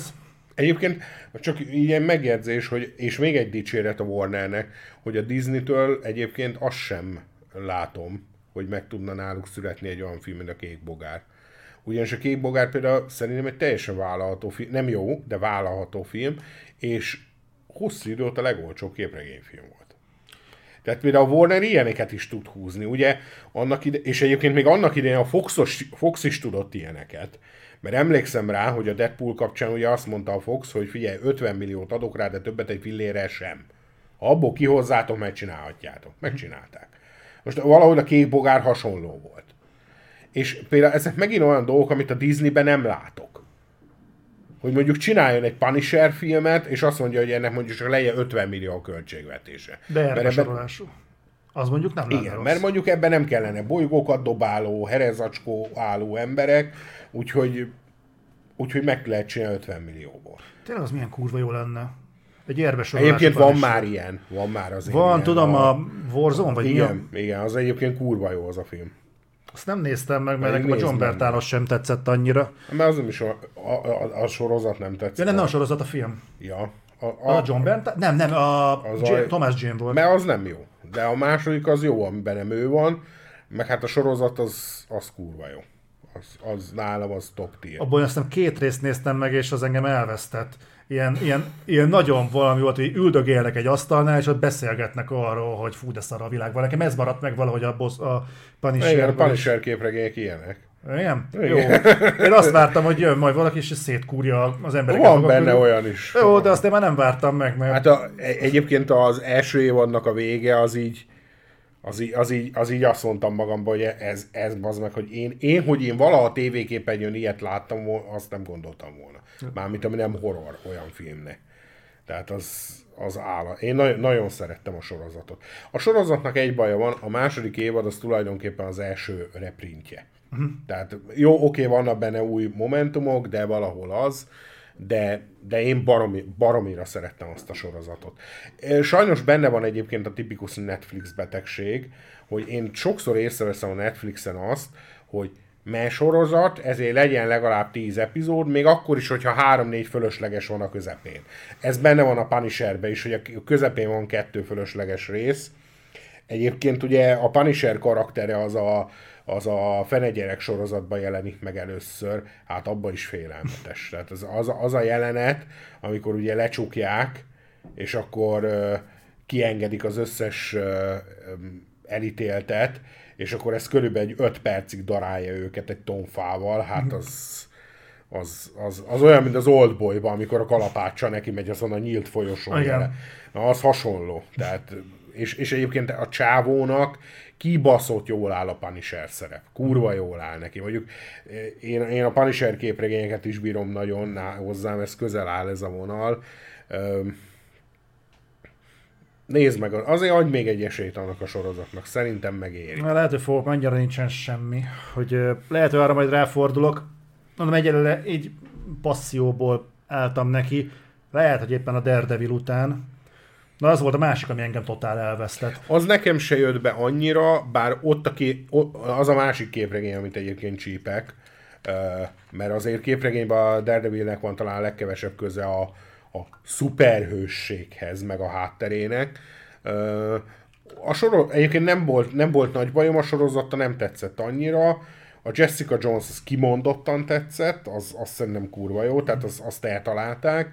A, és mi volt még? Volt még a, a hogy hívják, az afroamerikai uh, Luke Cage. Luke Cage. Luke Cage. Az, az, az, az, ahogy el voltam, és akkor volt még az Iron Fist, az nem tetszett. Uh-huh. De e, e, e- ezek nem voltak rosszak. Neke, nekem nagyon tetszett a, a Punisher-t, azt ajánlom. Tehát az a, az a, van- egy jelenet benne, amikor, amikor lelövik, és, és akkor ez, ez, az, az a megkísérti a halál, és ez egy ilyen, ahogy visszatér a halálból, fantasztikus. Tehát az a, az a vége, az, az zseniális. Ez az utolsó epizód? Igen. Lehet, hogy akkor azt megnézem aztán, hogyha van egy ilyen fény az alagút végén, akkor lehet, hogy megnézem a teljes sorozatot, nem tudom, de meg az az igazság, hogy nekem nagyon rá kell most már szánnom magamat arra, hogy ilyen szuperhősös témákat nézzek meg, mert én magamon érzem azt, hogy egyszerűen annyira kiégtem ebben már tíz évvel ezelőtt, hogy... Eh, látod, lehet, hogy nekem van például a méhész ezért tetszett. Igen? Mert akciófilm, de nem szuperhősös. De ilyen volt az összes Jason Statham film a szállító óta. Hát jó, oké, rendben van, de nincs olyan sok belőlük azért. Ja, jó, nem, oké. nem jön ki minden évben hat belőle, mint a Marvel, meg a DC. Ja, jó, oké. Megből. Na, akkor térjünk is vissza, hogy szerinted egyébként az, amit most látunk, akár a, a ugye mondhatnánk azt, hogy jó, hát kimúlt a DCEU, de igazából ez így tervezhető volt, mert tudtuk, hogy előbb-utóbb eljön ez a pont, előbb-utóbb ki fogja húzni a dugót a falból a Warnernél, mert nem lehet a végtelenségi vágtára össztökélni ezt a döglődő lovat. Oké. Okay. Mondhatjuk azt, hogy a Marvelnél, hát most egy nagyon komoly, régebb óta húzódó hullámvölgy van, oké, okay. hát kihatással van a sorozatokra is, oké. Okay. De gyanúsan egybeesik a kettő. Tehát legalábbis a, a DCU régóta húzódik, de most valamiért becsatlakozott hirtelen a Marvel is az összes létező termékével, ami csak elképzelhető. Nagyon kevés volt, ami kiugró volt, talán pont a Galaxis őrzői 3, ami még egészen jól ö, teljesített, meg talán volt még egy ebben a időszakban. Doctor Strange 2. Ö, Az Doctor, nem volt rossz. Doctor Strange, az, az sok, sokat hozott, az is borzasztóan rossz volt szerintem egyébként. Én azzal úgy nagyjából el voltam. Jobban, mint az a minden mással, ami a környékén volt. És azon gondolkodtam, hogy hogy a kérdésem, hogy amit te is felvetettél, de ebben bele akartam mászni két okból is. Egyrészt, hogy te, mint Gábor, hogy látod azt, hogy elmondhatjuk-e azt, hogy véget ért zárójelben végre a szuperhős űrlet, és hogy ez mit jelenthet a mozik számára? Szerintem, szerintem először is nem ért véget. Nem ért véget. Nagyon remélem, hogy átalakul. Na most azt azért, azt azért látható a folyamat, hogy most ezt nem, nem senkinek az ízlését nem akarom befolyásolni, de a Flash az közel sem annyira rossz film, mint amekkorát bukott. No. Most én értem, hogy a sráccal rengeteg probléma van, valószínű, hogy nem is normális teljesen, és, és nyilván sokkal jobb lett volna, ha nem ő benne a főszereplő, de ettől függetlenül, ha ettől én magamat függetlenítem, akkor azt mondom, hogy az a film az nem bukott akkorát, mint amekkora a minősége alapján király. Tehát ez nem volt egy ennyire rossz film, uh, ahogy egyébként ez igaz az Aquamanre is, ahogy, ahogy ez igaz a Kék Bogárra is, tehát én, mondjuk a Black Adam az pont olyan jó volt, mint amekkorát bukott, bár én ott se éreztem azt, hogy, hogy úristen, ez mennyivel szarabb, mint mondjuk a Hangya 3, vagy a Hangya 2. Tehát én, én ott se éreztem az óriási lépcsőkülönbséget, szintkülönbséget. Tehát tehát összességében én azt gondolom, hogy a DC az nem sok mindent tett azért, hogy, hogy, hogy ez idáig eljusson, és nem, nem sok mindent tudott volna tenni ellene. De, de, szerintem egyébként a DC részéről maga az alapötlet, hogy menjen minden a levesbe, és rebootoljunk, ez szerintem nem hülyeség. Tehát, Innen ha... csak erre lehet menekülni egyébként. Hát de még látod is, a Marvel mégsem menekül erre. Még nem ott tartanak, neki még vannak sikerfilmjek a DC-nek, most már Hát jó, oké, oké, az elmúlt tízből kettő. Hát az nem túl jó arány. Hát, annyi, annyi a DC-nek is volt. Hát azért nem, hát, ugye, hát, várját, hát az elmúlt tízből? Hát várjál, de az, a, Warner, a, Mor, nem, a Marvelnek nem kell ennyit visszamenni, tehát három-négy évre visszamennek, azért találnak, sőt nem is kell annyira, két évet visszamennek, azért találnak már sikerfilmeket, no. csak a tavalyiban találják a no. Galaxis őrzőit, Jó, egy, és előtte egy, meg talán akkor mondtam. volt a, a, a, az előbb mondtuk, nem akkor volt a Doctor Strange. De. Két éve. az, az, az, az két sikerfilm. Ezért ha visszamész itt két évet, akkor mit találsz? De várjál, én nem két évet mondtam, én tíz filmet mondtam. Ja, tíz filmet Mert azt ne felejtsd el, hogy a Marvel három év alatt tíz filmet öntött ránk. Ja. Tehát mondjuk azért ezt tegyük azért, mert, mert viszont azért a, tehát e, ez a másik probléma mind a mellett. Hogy ha, ha érzem, hogy valami pukkat ki, akkor nem szabad talán tovább feszíteni. Tehát ott kellettek, tehát annak idején az összes vezető újságíró, a, a pókember az nem a, nem, a, nem a Disney, az azért egy teljesen más történet. Azt azért nem akarom ide számolni, mert abból nem, nem úgy kapnak pénzt, tehát az, az nem is annyira érdekük annyira, hogy menjen, és azt a Sony nem is fogja a kezéből kiengedni soha büdös életbe. Uh-huh. Az aranytojástól a tyúkot nem fogják kiengedni. Öm, Szóval, hogy, hogy én azt gondolom, hogy, hogy maga a Marvel ezzel a borzasztó dömpinggel, azzal, amivel idáig uh, hurcolta a dolgot, és ugye az, azért az egy fontos mondat, hogy azt mondod, hogy azért a Galaxis Őrzői 2 meg a Doctor Strange. Igen, de ezeknek van egy közös jellemzője, hogy ezek a régi hősök. Hát ez igaz lenne a hangyára is, de ott mégsem. De a hangya sosem ment. Tehát az, az megint más. A hangyát most úgy próbálták meg megoldani, hogy tulajdonképpen ők, ők szánták a Kang szaga bevezetőjének, Hát remélem az, az egész Kang szaga az elsüllyed ezzel a nagyon jóképű afroamerikai mm. úriemberre együtt, mert szerintem ez egy halva született ötlet volt eleve.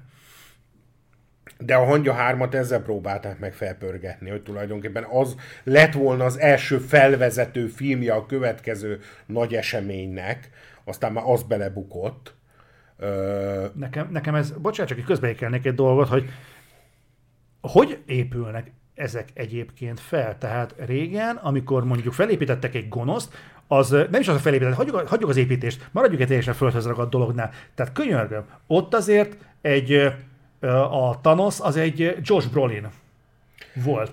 Hát Na most, egy idő után. Igen, de de tehát, azért, azért ott, ott azt hiszem, hogy a Thanosnál ott például fontos adaléka a sztorinak, hogy a Thanos és szerintem maga a Thanos terv, az kb. már bosszúállók első része óta létezett. Igen, ez fel volt vezetve, igen, rendben. Jó, mondhatjuk, hogy igazából ezt a párhuzamos univerzumot is építik egy ideje, szerintem kurva szar egyébként az egész, de, tök, de nem én vagyok a célközönség, nem nekem kell megállapítanom, ezt a kibicként mondom abszolút.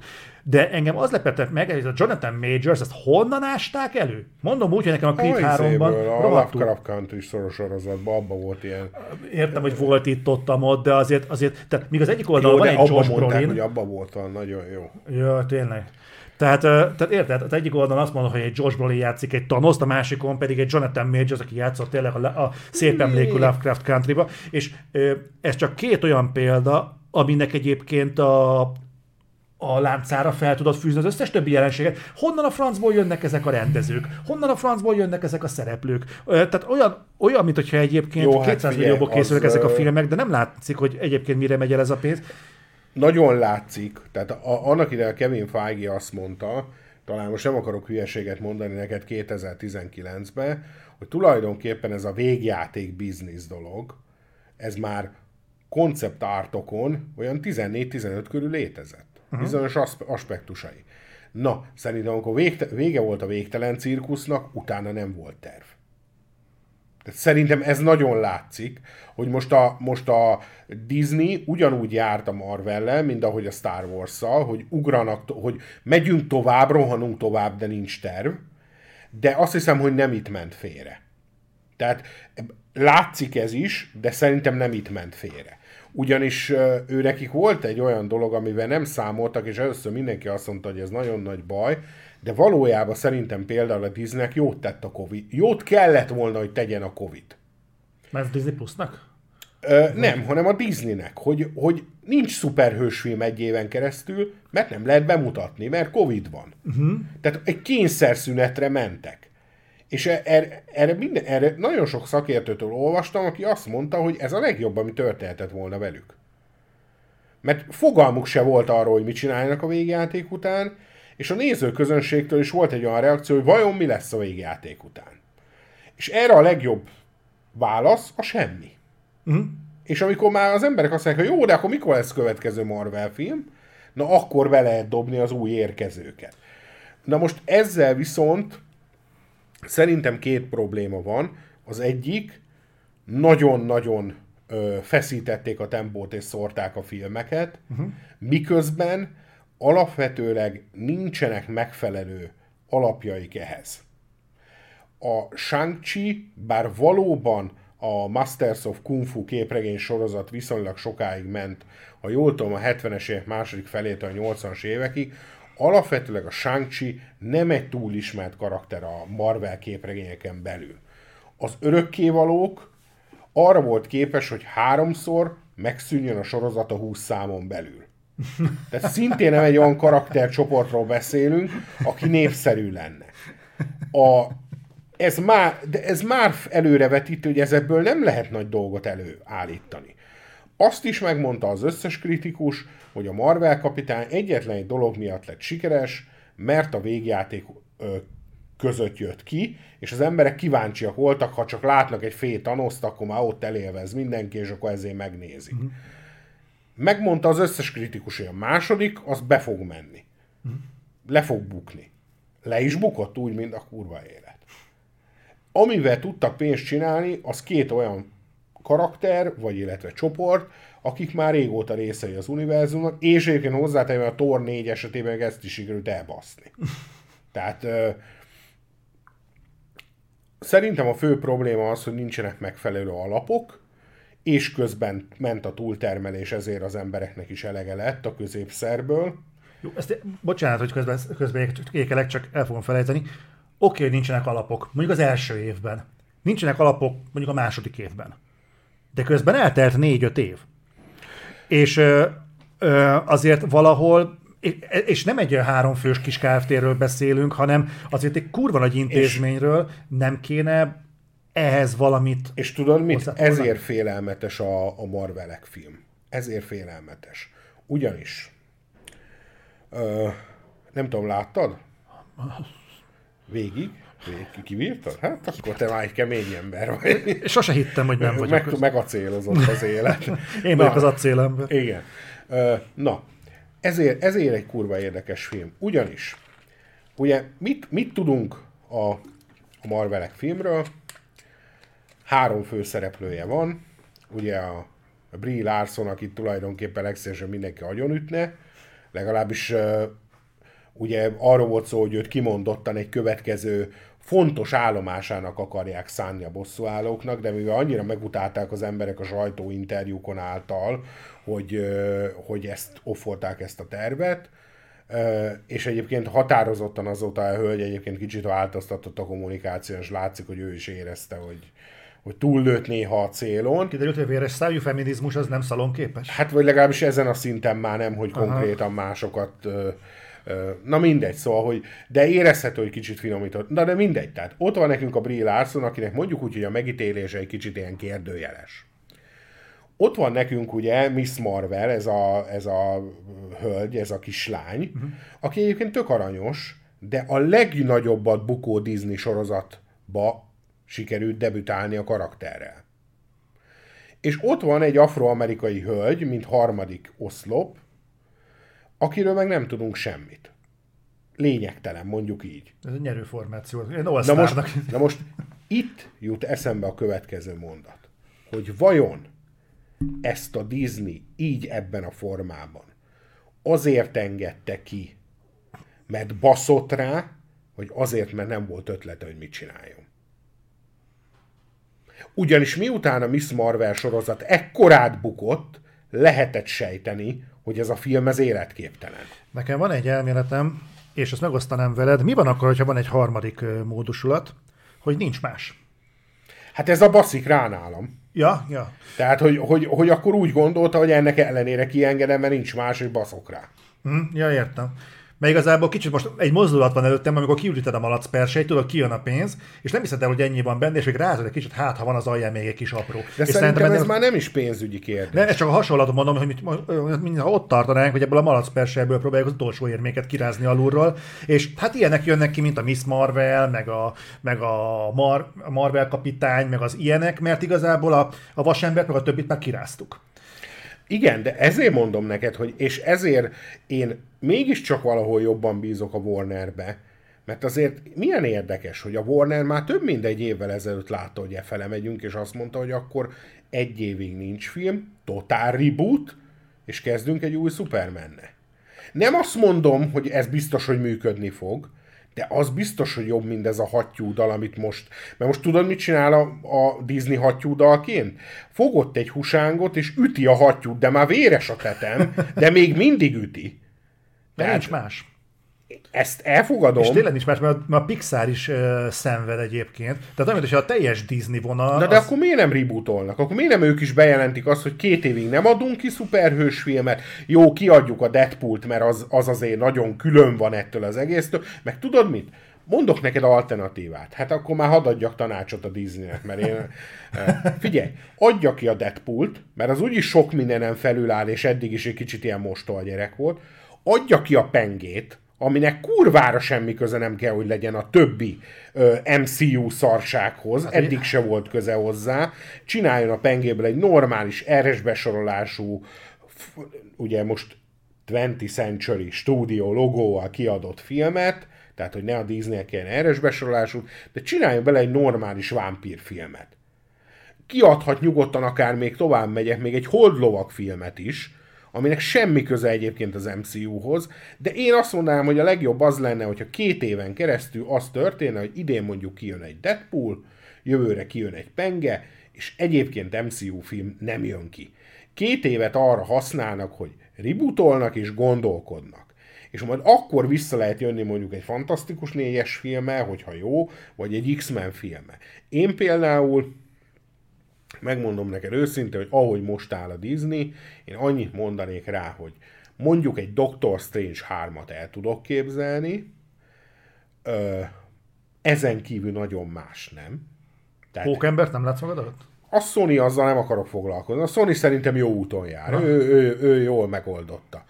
Ö, én azt, azt gondolom, hogy, hogy lehet, lehet csinálni egy Doctor Strange 3-at. Ezen kívül a régiebben nem nagyon látok mit, mert már a Chris Hemsworth is nagyon uh, nyafog, de még esetleg vele lehetne egy Thor 5 csinálni, olyat, ami, ami nagyon más, mint az eddigiek, valami új rendezővel, valami tök mást.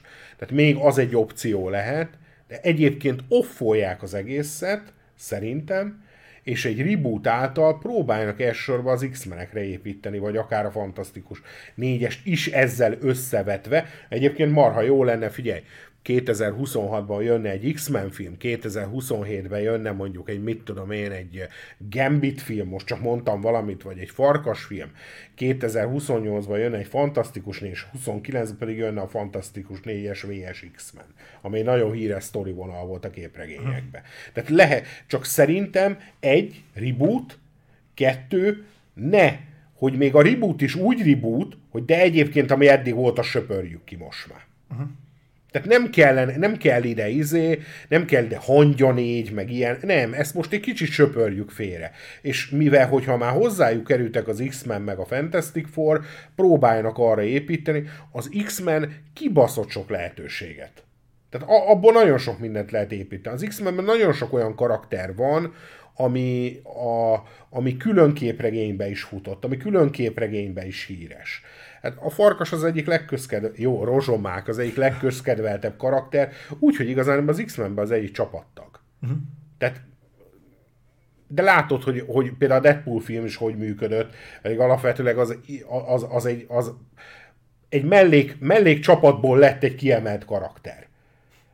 Tehát, tehát azért mondom, hogy lehetne, én, én mindenképpen azt mondanám, csináljunk egy akár egy Doctor Strange négyet, vagy hármat, bocsánat, az belefér, legyen egy pengemes, semmi köze a többi szuperhőshöz, az legyen egy vámpírfilm, Deadpool lehet, mert az úgyis tök más, és egyébként felejtsünk el mindent, rebootolásra együtt úgy kezdjük, hogy az X-meneknek menjünk neki, mint egy teljesen új dolog, és valahogy arról próbáljunk meg újra fölkapaszkodni, sok minden lehetőséggel.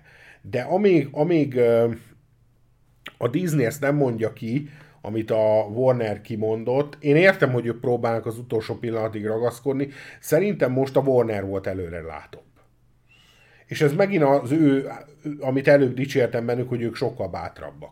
Hát vagy nem tudnak elviselni egyébként annyi ideig veszteséget, mint a Disney, mert ugye az, hogy a Warner hát egy évig mínusz termelnek a filmek, az teljesen más, mint hogy a Disneynél három évig mínusz termelnek a filmek. Pont múltkor beszélgettük azt, hogy Bob Igernek volt egy ilyen nyilatkozata ugye az írósztrájkkal kapcsolatban, hogy nekik több tartalékuk van, mint az, mint a, az íróknak. Nem biztos, hogy ezt a puffert a Warner például képes felhalmozni. Tehát általában, amikor rebootolnak, az, az Igen, de a kényszer, kényszer néha jó megoldásokat szül. Egyéb, egyéb, meg egyébként figyelj, tehát azért tegyünk hozzá egy fontos dolgot. Ez a reboot dolog, ez azért nem a világ megoldása. A képregényben állandóan ezt csinálják. Tehát ez egy állandó bevett szokás a képregényben, jön a reboot széria. Tehát mit tudom én most éppen most mondok egy példát, épp a Pókember tart a 763-as számnál, és akkor a következő számtól ö, újra indul a sztori, onnan, hogy pókember képességei lettek, ez a reboot sorozat, és újra egyes lesz a száma. Ez, és akkor így van például a Punishernek, ha jól emlékszek, 13 sorozata jelent meg egy, eddig. Ami mindig egy-egy reboot volt. Tehát aki állandóan meghalnak a képregényhősök a képregényekbe. Talán a rozsomák az egy kivétel, azt hiszem egyszer halt meg. Uh-huh de egyébként állandóan meghalnak, és utána föltámadnak. Tehát, hogy, hogy ez nem a, nem a világ ötlete. Tehát a Warner semmi más nem csinált, letelefonálta a DC részlegbe, azt megkérdezte, hogy figyeljetek a képre, mit csináltok, hogyha bezuhan ez a adás? Hát rebootolunk. Tehát ennyi. Tehát, tehát nem, nem történt semmi a nagyon különleges dolog. Csak Talán... én azt mondom, hogy én a Warnerbe mindig több fantáziát fogok látni egyetlen egy dolog miatt. Nézd meg most például a Robert, a, a Robert Pattinsonos Batman-t. Büdös élben nem jönnek a Disney-től ilyen szuperhősfilm.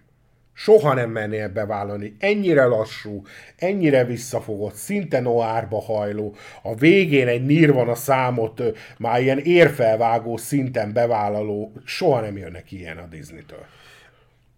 Igen, most megint én leszek a kicsit, nem, nem szkeptikus, hanem kicsit más oldalról hajló, de akkor már azért bizonyított az, hogy lehet ezekkel a karakterekkel súlyos szociopatákat realistán ábrázolni, lásd a Joker, és ez tök jól illik a Batmanhez, és ha van karakter, akit bármikor el lehet adni bármilyen formában, akkor az a Batman. Hát nekem, azért- nekem vannak, azért. na, van egy olyan érzésem egyébként, George ez, Clooney-nak és Wall Kilmernek lehet más. de azt, is, de azt is eladták. Egyébként azt is eladták, ebben viszont neked van igazad. De, tehát Igen. Igazából nekem van egy olyan érzésem, egyébként a, a, a DC univerzum az igazából egy nagy egy nagy Batmanség, ami, me, ami mellett van, egyébként... Van benne valami, tehát van, van abban valami, amit mondasz, mert én például a Batman képregényeket, azokat szoktam olvasni, hát nem napi szinten, de úgy szoktam olvasni, jók a képregények egyébként. A Superman az azért nagyon más, mint amit a filmben van, tehát az képregényben nagyon más, de azt nem igazán szeretem. Nekem ez a, eh, nekem ilyen két ilyen, ilyen hogy is mondjam, ilyen lovagi téma, lovag, lovaglok ezen a témán, az egyik a Captain America, a másik a Superman, hogy engem az Ultimate jó, az nem érdekel. Tehát az biztos van, akit ez érdekel, engem nem. Tehát, hogy eze- ezekre nem vagyok kíváncsi. És ö, és igen, tehát ugye van külön képregénye a Harley Quinnnek, van külön képregénye a Robinnak, a Catwomannek, de igen, ebbe teljesen igazad van, hogy valahol, valahol tényleg a DC-t ugye, ez ahogy szokták mondani, a New Life Cinemát azt Freddyre építették, a DC-t meg Batmanre építették. Pedig ha jól tudom, akkor, de ez, ez, ez most lehet, hogy nagyot tévedek, és most pár képregény guru elküld a francba, de talán mintha Superman előbb lett volna maga a figura, mint Batman. Azt tudom, hogy a superman azt a hidegháború környékén kezdték el nagyon felfuttatni, ugye, mint egy ilyen em, reménysugarat. Most vagy akkor kapott egy nagy lendületet maga a figura, vagy biztos, már akkor hozta figyelj, el, tudom. biztos hogy, kö, kö, hogy közel vannak egymáshoz. Uh-huh. Az biztos, mert ugye a Batman először a legjobb tudomásom szerint a detektív komikba tűnt fel, és a detektív komik az most tart a 1040. számánál, és a Superman is 1000 fölött van, ebbe biztos vagyok. Tehát az biztos azt jelenti, hogy a nagy különbség nincsen köztük. Most mondják, hogy a két világháború között jelent meg a Superman és a Batman, de most ez egy kommentként jött, aztán majd kiderül, hogy így van-e vagy sem. Az biztos, hogy, hogy a képregények között ö, ö, sok, de például a Marvelnél van, mert a Pókember legjobb tudomásom szerint most a 800 valahányadik számnál tart. Miközben a Superman és a Batman mindkettő ezer fölött van. Uh-huh. Tehát az biztos, hogy régebbiek a karakterek. Egyébként már a Wonder Woman is ilyen 700 valahányas számnál tart, pedig annak is párszor leállították a sorozatát. A Flash, na a Flash az viszont nem izé, az nem Batman, az, az külön volt. Uh-huh. Az külön volt. Az is ilyen 700 valahol tart. Tó- Thor is ilyen 700 valahol. Többit így nem tudom felbe. De az biztos, hogy ha csak kizárólag képregény számokat nézzük, akkor a Batman és a Superman áll a legmagasabban. Ugye hát a, most nem Batman és Superman, hanem a detektív komik és az action komik. Uh-huh. Az mind a 2000 fölött van már. Uh-huh.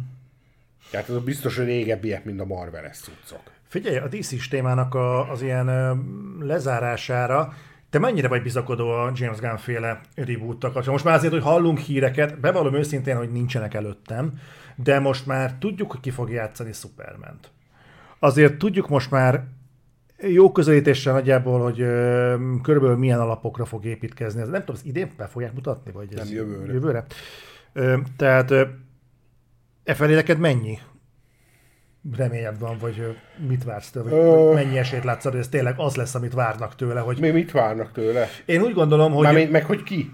Figyelj, én külső szemlélőként én úgy látom, hogy ez a, ezt a rebootot az hívta életre, hogy elfogyott a levegő a mostani DC filmek körül, és mielőtt ott tartanak, hogy hogy, a jöv, hogy az összes innentől kezdve bemutatásra kerülő DC film az garantáltan mínuszos lesz, és már előre leírják a box office-nál, gyorsan bedobják ezt a rebootot, mint ahogy te is mondtál, aminek van egy kreatív, meg egy marketing ereje is, és azt mondják, hogy új alapok, új rendező, új szemlélőmód, kinevezünk a franchise élére, vagy a, a projekt élére egy háztáji Kevin Feige-t, ez lesz ugye a James Gunn, és valaki fogja ezt az egészet, és csinálja meg. Elvileg valami hasonló lett volna a Zack Snyder is, de a Zack Snyder ugye saját jogán egy Rebel Mood nem tud összehozni.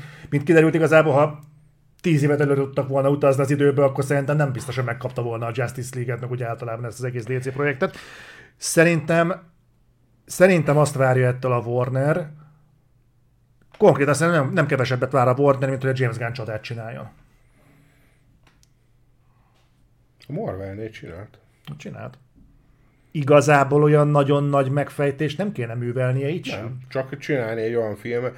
Egyébként, egyébként igen, tehát, tehát körülbelül egy olyan filmet kellene csinálnia, mint amilyen film volt a, az épp kipusztuló, agyonütött hattyúdal környékén a Galaxis Őrzői 3 a Marvelni. Semmi más sem kell csinálnia, csak, és egyébként hozzátenném, hogy azért félig meddig adott a dolog, mert Superman film viszont kurva rég volt. Uh-huh.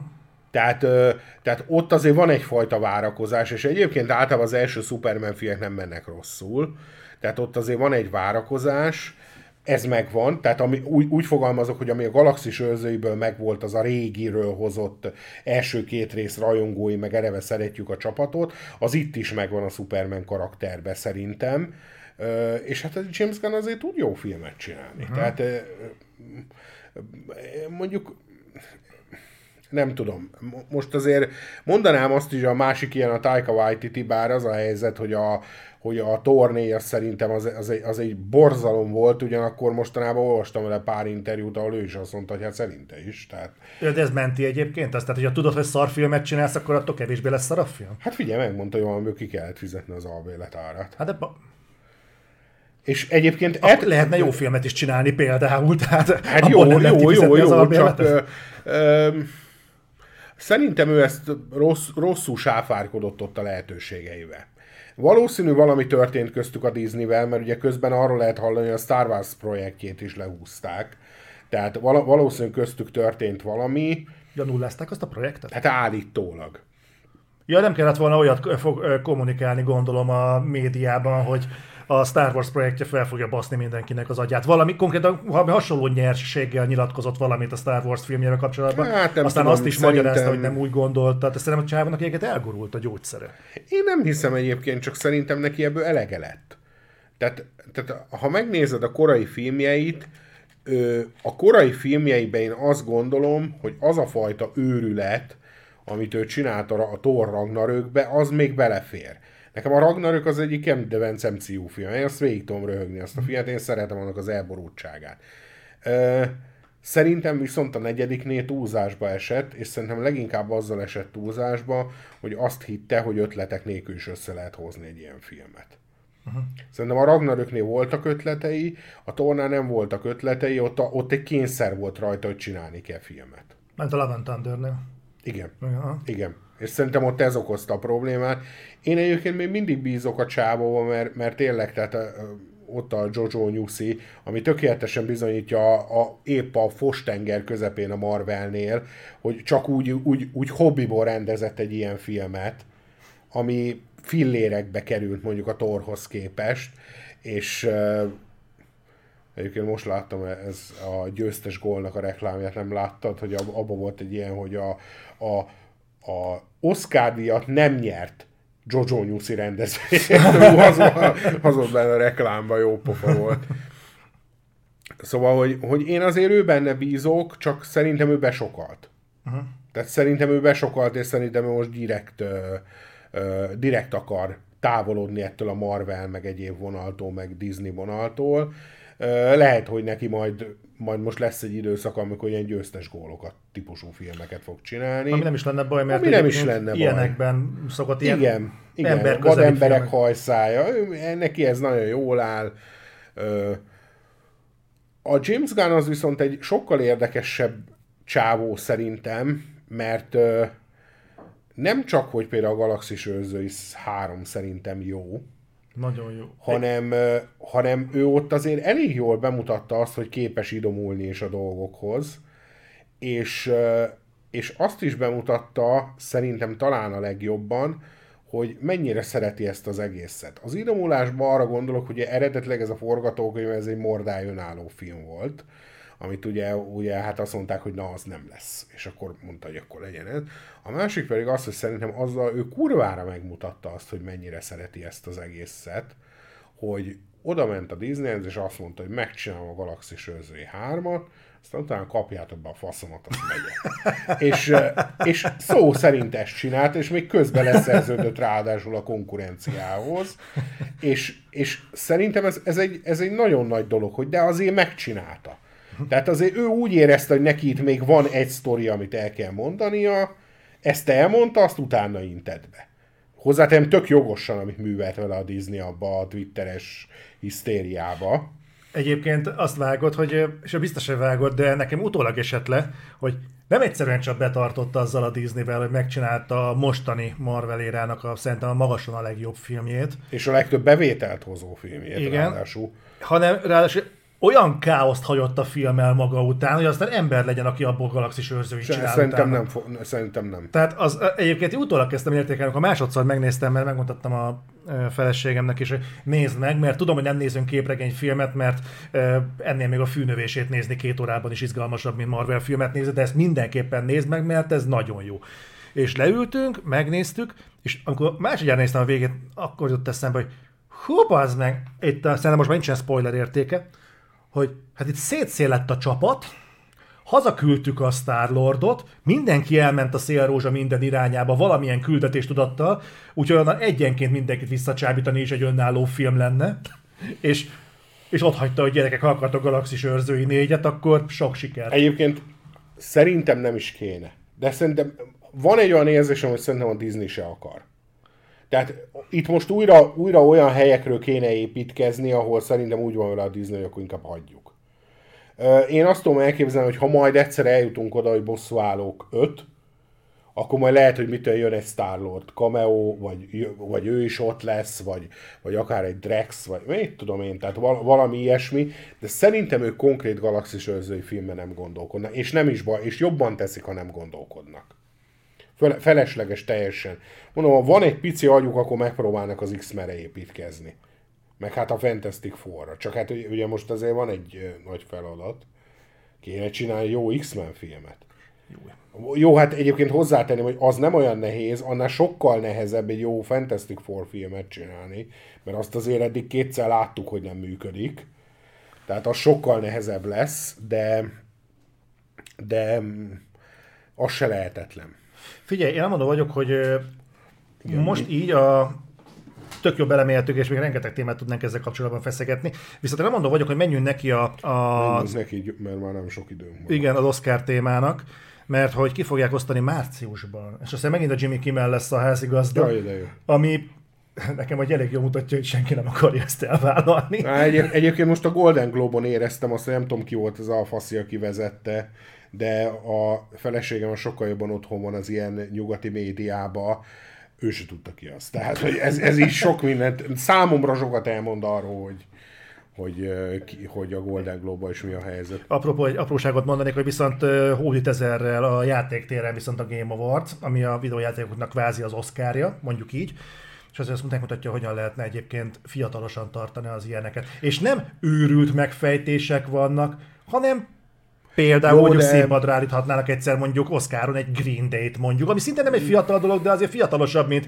Ö, Igazad van, mint de azért, azért muszáj egy dolgot hozzáfűzni. Na. A legjobb tudomásom szerint az utolsó Harry Potter játék, számítógépes Hm. játék, az pont 50-szer annyi pénzt hozott a Warnernek, mint az utolsó legendás állatok film. Aránya, van hasonló, igen. Szóval jelenleg azt hiszem, hogy a videójátékpiacban konkrétan nagyobb pénz van, mint a filmpiacban. Lehet, de nem hiszem, Bár hogy a, összefüggenek sok tekintetben. de egy Green Day-t kifizetni talán még össze tudnak alapozni valahogy az akadémia. Jó, a... de hát múltkor volt, tudod, Eminem. Ja, tényleg, jó. És, Okay. és a Scorsese is látta. Jó, oké. Okay. Figyelj, itt a kategóriákon végig mennénk, és körülbelül mit tippelnék Jó, meg majd győztesnek. Szerinted ö, itt a dokumentumfilm az érdekes lehet? Nem. Mert én arra tippelek szerintem a legjobb dokumentumfilm, itt vannak indulók. Én azt mondom, szerintem a 20 nap Mariupolban. Az fog szerintem nyerni. Igen, az lehet. Mert, mert Sompe. az, az a Sean Penn Az film. a Sean Penn. Én ezt nem a Sean Penn miatt tippeltem volna, hanem Ukrajna miatt. Igen. De valószínűleg ez a 20 nap Mariupolban fog nyerni a legjobb dokumentumfilmben. Zoli és Gábor szólott, hogyha ez így lesz, akkor tudjátok, hogy kurvára ott vagyunk.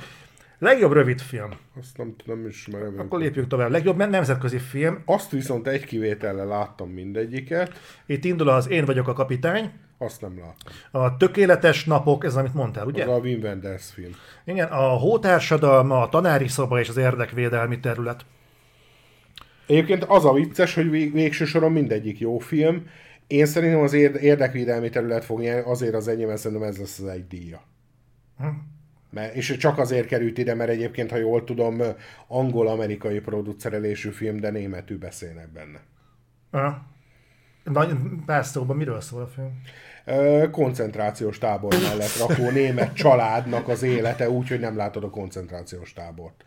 Néha vannak ilyen kedves jelentek, hogy gyerekek labdáznak az udvaron közben, halálsikolyok jönnek a fal túloldaláról. Ez nem olyan, mint a Csíkos Pizsamás fiú című film? Nem, mert ez sokkal inkább arra az érzé, arra rettenetesen kellemetlen érzésre próbál rámenni, amit ez okoz. Hogy ott embereket látsz, hogy normálisan viselkednek, miközben ez megy a falon túl. Aha. De érdekes film, Csak... csak Érdekes téma. Aha. Jó, legjobb animációs rövidfilm szerintem ezt Nem tudom. ugorhatjuk. Legjobb animációs film. Nimona, Elemi, a fiú és a szürke game, Robot Dreams és a Pókember a Pókverzumon át. Hát én azt hiszem, hogy a Miyazaki fog nyerni, még akkor is, hogyha a Pókember film valószínűleg jobban sikerült. Igen, a fiú és a szürke game. Egyébként nagyon látom, nagyon sok helyen látom velem szembe jönni, és valószínűleg azért van mögött egy elég erős kampány, mert Igen. tolják elég rendesen. Ö, legjobb vizuális effektus. Godzilla Minus van, az Gond- Alkotó, a Hótársadalma, az új Mission Impossible film és a Galaxis őrzői három. Hát, mivel, hogy csak erre jelölték a Godzilla-t, szerintem a Godzilla fogja ezt megkapni. Gondolod? Igen. Én arra tippelek, hogy az Alkotó. Az sem kizárt, de szerintem a, Godzilla egy díjat adnak. Vala, ha már így ilyen történelmi lett a, hogy is mondjam, a, a be, belépője Amerikába. Ja, értem. Na, smink és haj. Itt van a Golda, ez nem tudom micsoda valami őszintén. Ez a, ő ugye az izraeli miniszterelnök asszony volt, és róla a Helen Mirren Helen Ja. egy film. Ő, várj, nem ez az Izrael alapításáról szóló? De, hát igazániból ez már utána van az ő miniszterelnöksége, de, de egyébként erről szól. Inkább róla szól. a film. Inkább, ha, jó. Én láttam, amikor mentem a Nicolas Cage filmet megnézni, kint volt akkor a plakátja, közben beugrott, csak így, így nem ismertem fel. Szóval a Golda, a Maestro, az Oppenheimer, Szegény párák és a Hó társadalma. Meg lepve egyébként, hogy a Barbie az nincs itt. Én viszont azt mondom, hogy ez, ez az Oppenheimernek lesz az egyik díja. Pont a smink és a haj. Igen, igen. Ez, ez már, ezt már olyan kategóriának fogják tekinteni, hogy növelje az Oppenheimer díjainak a számát. Hát én megmondom, hogy el tudom fog- fogadni, hogy ez lesz. azért, mert megérdemli. Szerintem egyébként a Maestro fogja megkapni azért, mert amit ott műveltek a Bradley Cooperrel, az Szerintem a lehet, Maestro hogy egy díjat sem fog kapni. Egyébként meg tudnám érteni, én 10 Én perc után bírtam, lezártam. én bírtam lezártam a film, szerintem borzasztó az a film. De, de ezzel együtt szerintem az pont azért, mert a mert Bradley Cooper úgysem fogják díjazni az égvilágon semmivel szerintem a pályája során, vagy maximum nagyon-nagyon sokára, mint a DiCaprio-t. Szerintem ezt az egyet meg fogja kapni, de nem lepne meg, ha az Oppenheimer kapná, csak akkor nem értem, hogy miért. Hogy több díja legyen. Ja, jó. Aztán, ö, legjobb díszlet. Barbie, szegény párák, megfojtott virágok, Oppenheimer, Napóleon. Hát itt el tudom képzelni, hogy a Barbie fog nyerni, de azért drukkoljunk a szegény páráknak, mert ha jól tudom, egy magyar hölgy az egyik jelölti. Igen. Szerintem, szerintem a uh, tipre a Barbie azért, mert egyébként van az egésznek egy ilyen kis Stepfordi feleségek hatása, amikor Igen. a Barbie világot mutatják, és azt az amerikaiak nagyon szokták szeretni. Nem tudom, ez a kötődés megvan-e mindmáig, de tipre szerintem itt a Barbie fog nyerni. Ha tippel nem kell. Legjobb jelmez. E, gyakorlatilag ugyanazokat látjuk. E, Barbie, megfojtott virágok, Napóleon, Oppenheimer, szegény pár. Tényleg ugyanazok vannak? Tényleg ugyanazok vannak. Hát ez, ez megint az a kategória, hogy vagy a Barbie, vagy a szegény párák. Itt azért már kicsit neccesebb lenne az Oppenheimer, mert azért annyi öltönyt én is tudnék kölcsönözni valahonnan. Igen, a Barbie-ban sem érzem azt, hogy a jelmezek annyira dominálnak. hát igen, de azért színes, meg sokféle. De a szegény párák az működhet ebbe. ezt színes meg a sokféle egyik, ezért egy Pride-on is lehet reprodukálni, tehát az nem egy vészes dolog. Tehát Ez itt, itt, nem érzem annyira erősnek a Barbit, de lehet, hogy lehet, hogy akkor szegény párák. Hát igen. E- Ebbe a kettőbe gondolkodnék. Aha. Jó. Szegény párák legjobb jelmezve. Jó. Legjobb hang. Az alkotó, maes- maestro, Mission Impossible leszámolás, Oppenheimer és érdekvédelmi terület. Szerintem a Mission, de simán elképzelhető, hogy ez is egyet több díja legyen az Oppenheimernek. És gondolod, hogy arra fogják fogni, hogy mert az atombomba úgy robbant, hogy úgy Nem szól. feltétlen, ugye ez a hangba azért sok minden beletartozik, az időzítése, meg egyebek. Nézd, azok után, hogy a Bohém Rhapsody kapott egy legjobb vágásdíjat, azok után már semmi nem lehet csodálkozni. Jó, hát az, Oscarnak mindig voltak nagyon érdekes döntései. Az, amit én nem értek, hogy hogyan nyerhetett legjobb filmdíjat bármikor is a tűzszekerek. Na azt, hogyha valaki meg tudja Hát vagy a indokolni. szerelmes Shakespeare. igen. Szóval, igen, szóval a legjobb hang, hát... Én, hang. én a mission mondanám egyébként. Meg ki tudnék egyezni vele, mert egyébként ez egy jó film. Nem, nem értem, miért bukott az a film. A betétdel az, az gondolom, ugye a csak Ken. Hú, Ha az I'm Just Ken fogja nyerni, akkor annak nagyon fogok örülni, mert Valószínű, hogy az. az, az nagyon-nagyon jó volt. Valószínű. Ö, legjobb eredeti filmzene, Oppenheimer. Oppenheimer. Gondolod? Biztos vagyok benne. Már meg az indulók, mert ugye ilyenek vannak, hogy Oppenheimer, American Fiction, Megfojtott virágok, az Indiana Jones és a sors tárcsája, illetve a szegény párák. Én nem emlékszem a Oppenheimer betét dalára, majd Ó, visszahallgatom. De, de ez filmzene, ez Oppenheimer. Oppenheimer, ebbe biztos vagyok. Jó. Legjobb vágás. Egy zuhanás anatómiáját, azt láttad? Igen, Jó? igen. Oké. Okay. Téli szünet, megfojtott virágok, Oppenheimer, szegény párák. Szerintem ezt azért fogja elvinni az Oppenheimer, mert én őszintén szólva az Oppenheimert inkább nevezném egy videoklipnek, mint, mint ö, filmnek, és az a videoklipeket azért, ha valamit azért jól kell vágni. És ö, az. Oppenheimer az, az jól van vágva. Egyetértek teljesen. Úgyhogy vágást az valószínűleg el fogja vinni. Legjobb operatőri munka, Oppenheimer, megfojtott virágok, Maestro, szegény párák, és ez az Elkron, de a gróf. Az nem tudom micsoda. Azt szerintem azért dobták ide, hogy legyen ötödik is. E- Ez megint az a kategória, hogy Oppenheimer szerintem benne van a szegény párák is a pakliba, de még azt mondom, hogy még a megfojtott virágok sem lehetetlen, mert szakmailag egyébként a megfojtott virágok szépen van fényképezve, még ha nem is tetszett igazán a film. Már mind neked, vagy nekem? Mert nekem Hát nem tetszett nekem. nekem annyira nem tetszett. Van, van, van, tehát sok dolog miatt fontos filmnek tartom, de meg a De Niro szerintem kb. 30 éve nem volt ilyen jó, mint abban a filmben, de, de, de sok dolog meg nem annyira tetszett. Ö, Kérdezi közben se, hogy mennyi ez a hótársadalma. Az a. Netflixes izé, csileiek lezuhannak a, a repülőgéppel, ami volt az életben maradni, ezt most újra feldolgozták, és most az. Jaj, basz, ja, az az. van. Múltkor olvastam, hogy fú, ez egy nagyon fontos film, és ezt mindenkinek látják, és úgy mondták, hogy ez nem, kész, nem készült volna korábban, és a kommentekben mondták, hogy te gyerekek egyébként az életben maradtakat látták. Igen, ez már, igen. Na mindegy, tehát ez az operatőri munka, és akkor jövünk a legfontosabb kategóriákba, hogy legjobb eredeti forgatókönyv, egy zuhanás anatómiája, téli szünet, Maestro, May December és előző életek. Az előző életeket láttam, az jó volt nagyon. Egy, én egyébként nem indítanám Oscarra az előző, előző életeket, de egy nagyon jó film. Hát vagy az zuhanás anatómiáját mondanám, vagy az előző életeket, uh-huh. ami fog nyerni. Ö, a zuhanás anatómiát, ezt meg fogom most már nézni valamikor, mert egyrészt a címe is tetszik, meg, meg annyi helyre jelölték, meg annyiszor jön velem szembe, hogy Egyébként tök érdekes, hogy a zuhanás anatómiájában, meg az érdekvédelmi területben ugyanaz a hölgy a főszereplő. igen, Igen, és közben meg egyébként egy német színésznőről van szó. Hmm. Tehát legjobb adaptált forgatókönyv. Na most ez érdekes, mert ugye erről beszélgettünk kint az adás előtt Gáborral, hogy miért adaptált forgatókönyv a Barbie. Aztán itt vagy az Oppenheimer, azt tudjuk, az Oppenheimer az egy könyv alapján lett adaptálva, aztán American Fiction, szegény párák és érdekvédelmi terület. Ö, Hát itt, uh, itt az Oppenheimer és a Barbie között fog szerintem eldőlni, és szerintem az Oppenheimer javára. valószínűleg. Akkor lehet, Valószínűleg. hogy a Christopher Nolan egy este alatt háromszoros Oscar díjas lesz. Igen, mert ezt ő írta. Igen. Ö, legjobb... Mellé, mellékszereplő az szerintem a Robert Downey Jr. fog nyerni, és én emiatt nem vagyok mérges, mert szerintem már Chaplinért kellett volna neki, de én, én személy szerint én a De Niro-nak adnám a díjat. Mert tényleg 30 éve nem éreztem ilyen jónak, mint a megfojtott virágot. Igen. Szerintem a kaszinó óta nem játszott ilyen jót. Nagyon jó lát neki a mocskos geci szerepe. Én láttam már egy pár ilyen szerep. Lehet, hogy az volt, hogy előtte néztem meg a dühöngő bikát, és ahhoz képest Hát ahhoz volt. képest lehet, de, de, de szóval én a, én a Denirónak adnám azért, mert valószínűleg ő már többet nem nagyon fog ide kerülni, a pályája miatt megérdemelni a harmadik díját, és, és azt gondolom, hogy itt most tényleg egy olyat tett le az asztalra, ami több, mint amit eddig, de valószínűleg a Robert Downey Jr. fog nyerni.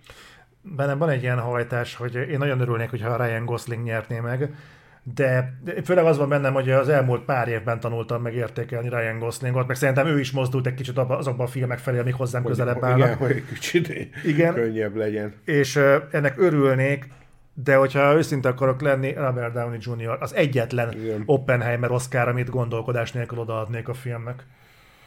Mellékszereplőbe. Női mellékszereplő, Én azt mondom, hogy az a hölgy, akinek a nevét nem mészárolnám le, akinek az els, aki a téli szünetbe játszik, a, ez a afroamerikai hölgy, szerintem ő fogja nyerni. melyik az a téli szünet? Az a... Az a új aj, hogy, Paul Giamatti film. Ja, a téli a szünet a magyar címe? igen, a a. Holdover. Azt megnéztem. Uh, Én még nem láttam. nem. Na, azt nem láttam még. De mondjuk én nem, nem lennék egyáltalán mérges, hogyha az Emily Blunt nyerné. A Jodie Fosternek nagyon örülnék, csak nem ezért a filmem, mert szerintem ez a kalapszar ez a film. Mm. Úgyhogy Az Amerika Ferrara egyébként nem volt az, amit ő eljátszott, azok... De mondjuk nem, hát nem, én ebben nagyon nehezen tudnék dönteni. Hát én, én, én, én, a höl, hölgyet mondom, aki a téli szünetben van, mert, mert az ő alakítása külföldi újság nagyon dicsérik, és ugye a Golden Globot is bezsebelte, tehát én őt mondanám. Mhm. Aztán a legjobb férfi mellékszereplőt a Golden Globe-ot a Robert Downey Jr. igen, el? igen. Akkor az valószínű, hogy menni fog. Legjobb női főszereplő. Na ez volt egy nagyon érdekes dolog, hogy a Barbit azt ugye jelölték több kategóriában, férfi mellékszereplőnek indították a eh, Ryan Goslingot, viszont nem indították Margot Robbie főszereplőként, még eh, úgy illendőségből sem. Erős, egyébként ez most egy erős mezőny. Én gondolkodás nélkül egyébként ennek a Sandra Hüller hölgynek adnám, aki az zuhanás anatómiájában van, meg az érdekvédelmi területben. Egyébként azt mondanám, hogy, hogy az Emma Stone is nagyon esélyes, de szinte biztos, hogy a Lily Gladstone fog nyerni a Én annak örülnék. világokért. Tehát ez szinte százszerek, mert minden díjat ő zsebed be ebbe a, ebbe a kategóriába, hogy a Golden Globe az kicsit más, mert a szegény párákat a vígjáték oldalon indították, és azért kaphatott ő is díjat, meg az Emma Stone is díjat, de itt valószínűleg az Oscar-t ő kapja. Ezzel egyébként szoktak trükközni, mert valamiért a, a mackó sorozat és a komédia kategóriában indul, de hogy miért arra nem jöttünk rá Adrival, mert az, ha nagyon-nagyon hunyorítok, akkor komédiának tűnik, de leginkább dráma. Én őszintén én is a Lily Gladstone-nak örülnék, mert a megfolytott világokban ő olyat játszik, hogy ritkán mondok ilyet, de hát ott azért a DiCaprio-nak is össze kellett szednie magát, meg kurva jó volt. A férfi főszereplő az a legkevésbé kérdéses kategória, szerintem az annyira Killian Murphy, hogy azt szerintem kár is miről Az beszélni. összes induló az olyan, hogy Ez, ez kár is és miről beszélni. úgy, hogy a Killian Murphynek szerintem nem az Oppenheimerért kellene Nem, megkapnia. de, de, de nem baj, ha ő kapja. Én úgy vagyok vele, hogy, Mm. hogy, hogy, hogy nem baj. Ö, rendezés szerintem ez megint tök egyértelmű, hogy a Nolan fogja kapni, és pont ezért a legjobb film is szerintem az Oppenheimer lesz. Egyébként hozzátenném, hogyha így szabad ennyit hozzáfűznöm, hogy nem örülök a dolognak. Én sem. Tehát eh, én nem utáltam annyira az Oppenheimert, de szerintem kb. a Christopher Nolan az egyik leggyengébb filmjéért fogja kapni a díjakat, aminek összességében nem örülök. Ez egyébként nem az első húzása már az akadémiának, amikor Hát ugyanezt csináltak a Scorsese-vel és az Aviatorra. Az Aviator az mondjuk a dühöngő bikához, a nagy menőkhöz, vagy a kaszinóhoz képest, de rakasszar. Tehát, és, és akkor ezért szólt. De egyébként hozzátenem, a tégla is ugyanez. Tehát azért, azért hagyjuk már, hogy a Scorsese egy remake kap Oscar díjat úgy, hogy egyébként még azt sem mondanám, hogy és, és most ne olyan mondja erre azt, aki nem látta, aki látta az eredeti filmeket, az tegye a szívére a kezét, és mondja azt, hogy a tégla annyival jobb. Nem. Nem. Tehát, eh, tehát eh, röhely, amit a Scorsese-vel is csináltak. Úgyhogy most kb. ugyanezt fogják csinálni a Christopher nolan Egyébként, hogyha őszinte akarok lenni, itt most az Oppenheimert, oké, hogy én nem örülnék, hogyha ennek az évnek az Oppenheimer lenne a csúcs teljesítménye, de olyan sokkal több filmnek nem tudnám őszintén odaadni. Ha én adnék, tehát ha most nekem előttem lenne szavazócetli, én az előző életeket x be. Igen. Igen, mert, mert az Oppenheimer azért annyira nem tetszett, a Maestro az szerintem nézhetetlen, a Barbie az nálam Oppenheimer kategória, hogy tetszett, de annyira nem. A szegény párákat azt még nem döntöttem el, a téli szünetet nem láttam, az American Fiction-t nem láttam, az Uanás anatómiája nagyon tetszett, és jobban, mint az Oppenheimer, mint a Barbie, de annyira nem, mint az előző életek. Az érdekvédelmi terület inkább szerintem egy érzést ad át, és nem pedig komplett egy filmként működik. A megfojtott virágok pedig szerintem egy baromi fontos film, egy nagyon jó alakításokkal, rendkívül jó témával, de közel sem a Scorsese-nek a legerősebb darabjai közé tartozik. Tehát én az előző életekkel úgy voltam, hogy én azt a filmet megnéztem, és akkor így picit így gondolkodtam rajta, és az, az jutott eszembe, hogy, hogy, hogy ez a film, ez, ez két dologról is szól úgy, hogy van is értelme annak, amit mond. Márciusban kiderül, hogy mi fog ebből megvalósulni. Nagyon, srácok, nagyon szépen köszönöm, hogy itt voltatok. Bocsánat, hogy ilyen tömörre lett fogva az oszkáros kibeszélő rész. Hát, nagyon a DC-re elve. Igen, hát nem bírsz magad, a DC szóba kerül, és elszabadul veled a vonat. Szóval köszönöm szépen, hogy itt voltatok, folytatni fogjuk, jövő héten újabb ö, reflektorral fogunk majd visszatérni, és reméljük, hogy Gábor ideje hamarosan fel fog szabadulni újra, és beszélünk majd még többet filmekről, valami hasonló nekifutással. Jó? Még egyszer köszik neked is, köszönöm szépen a türelmedet meg az idődet, és akkor jó hétvégét mindenkinek. Sziasztok! Sziasztok!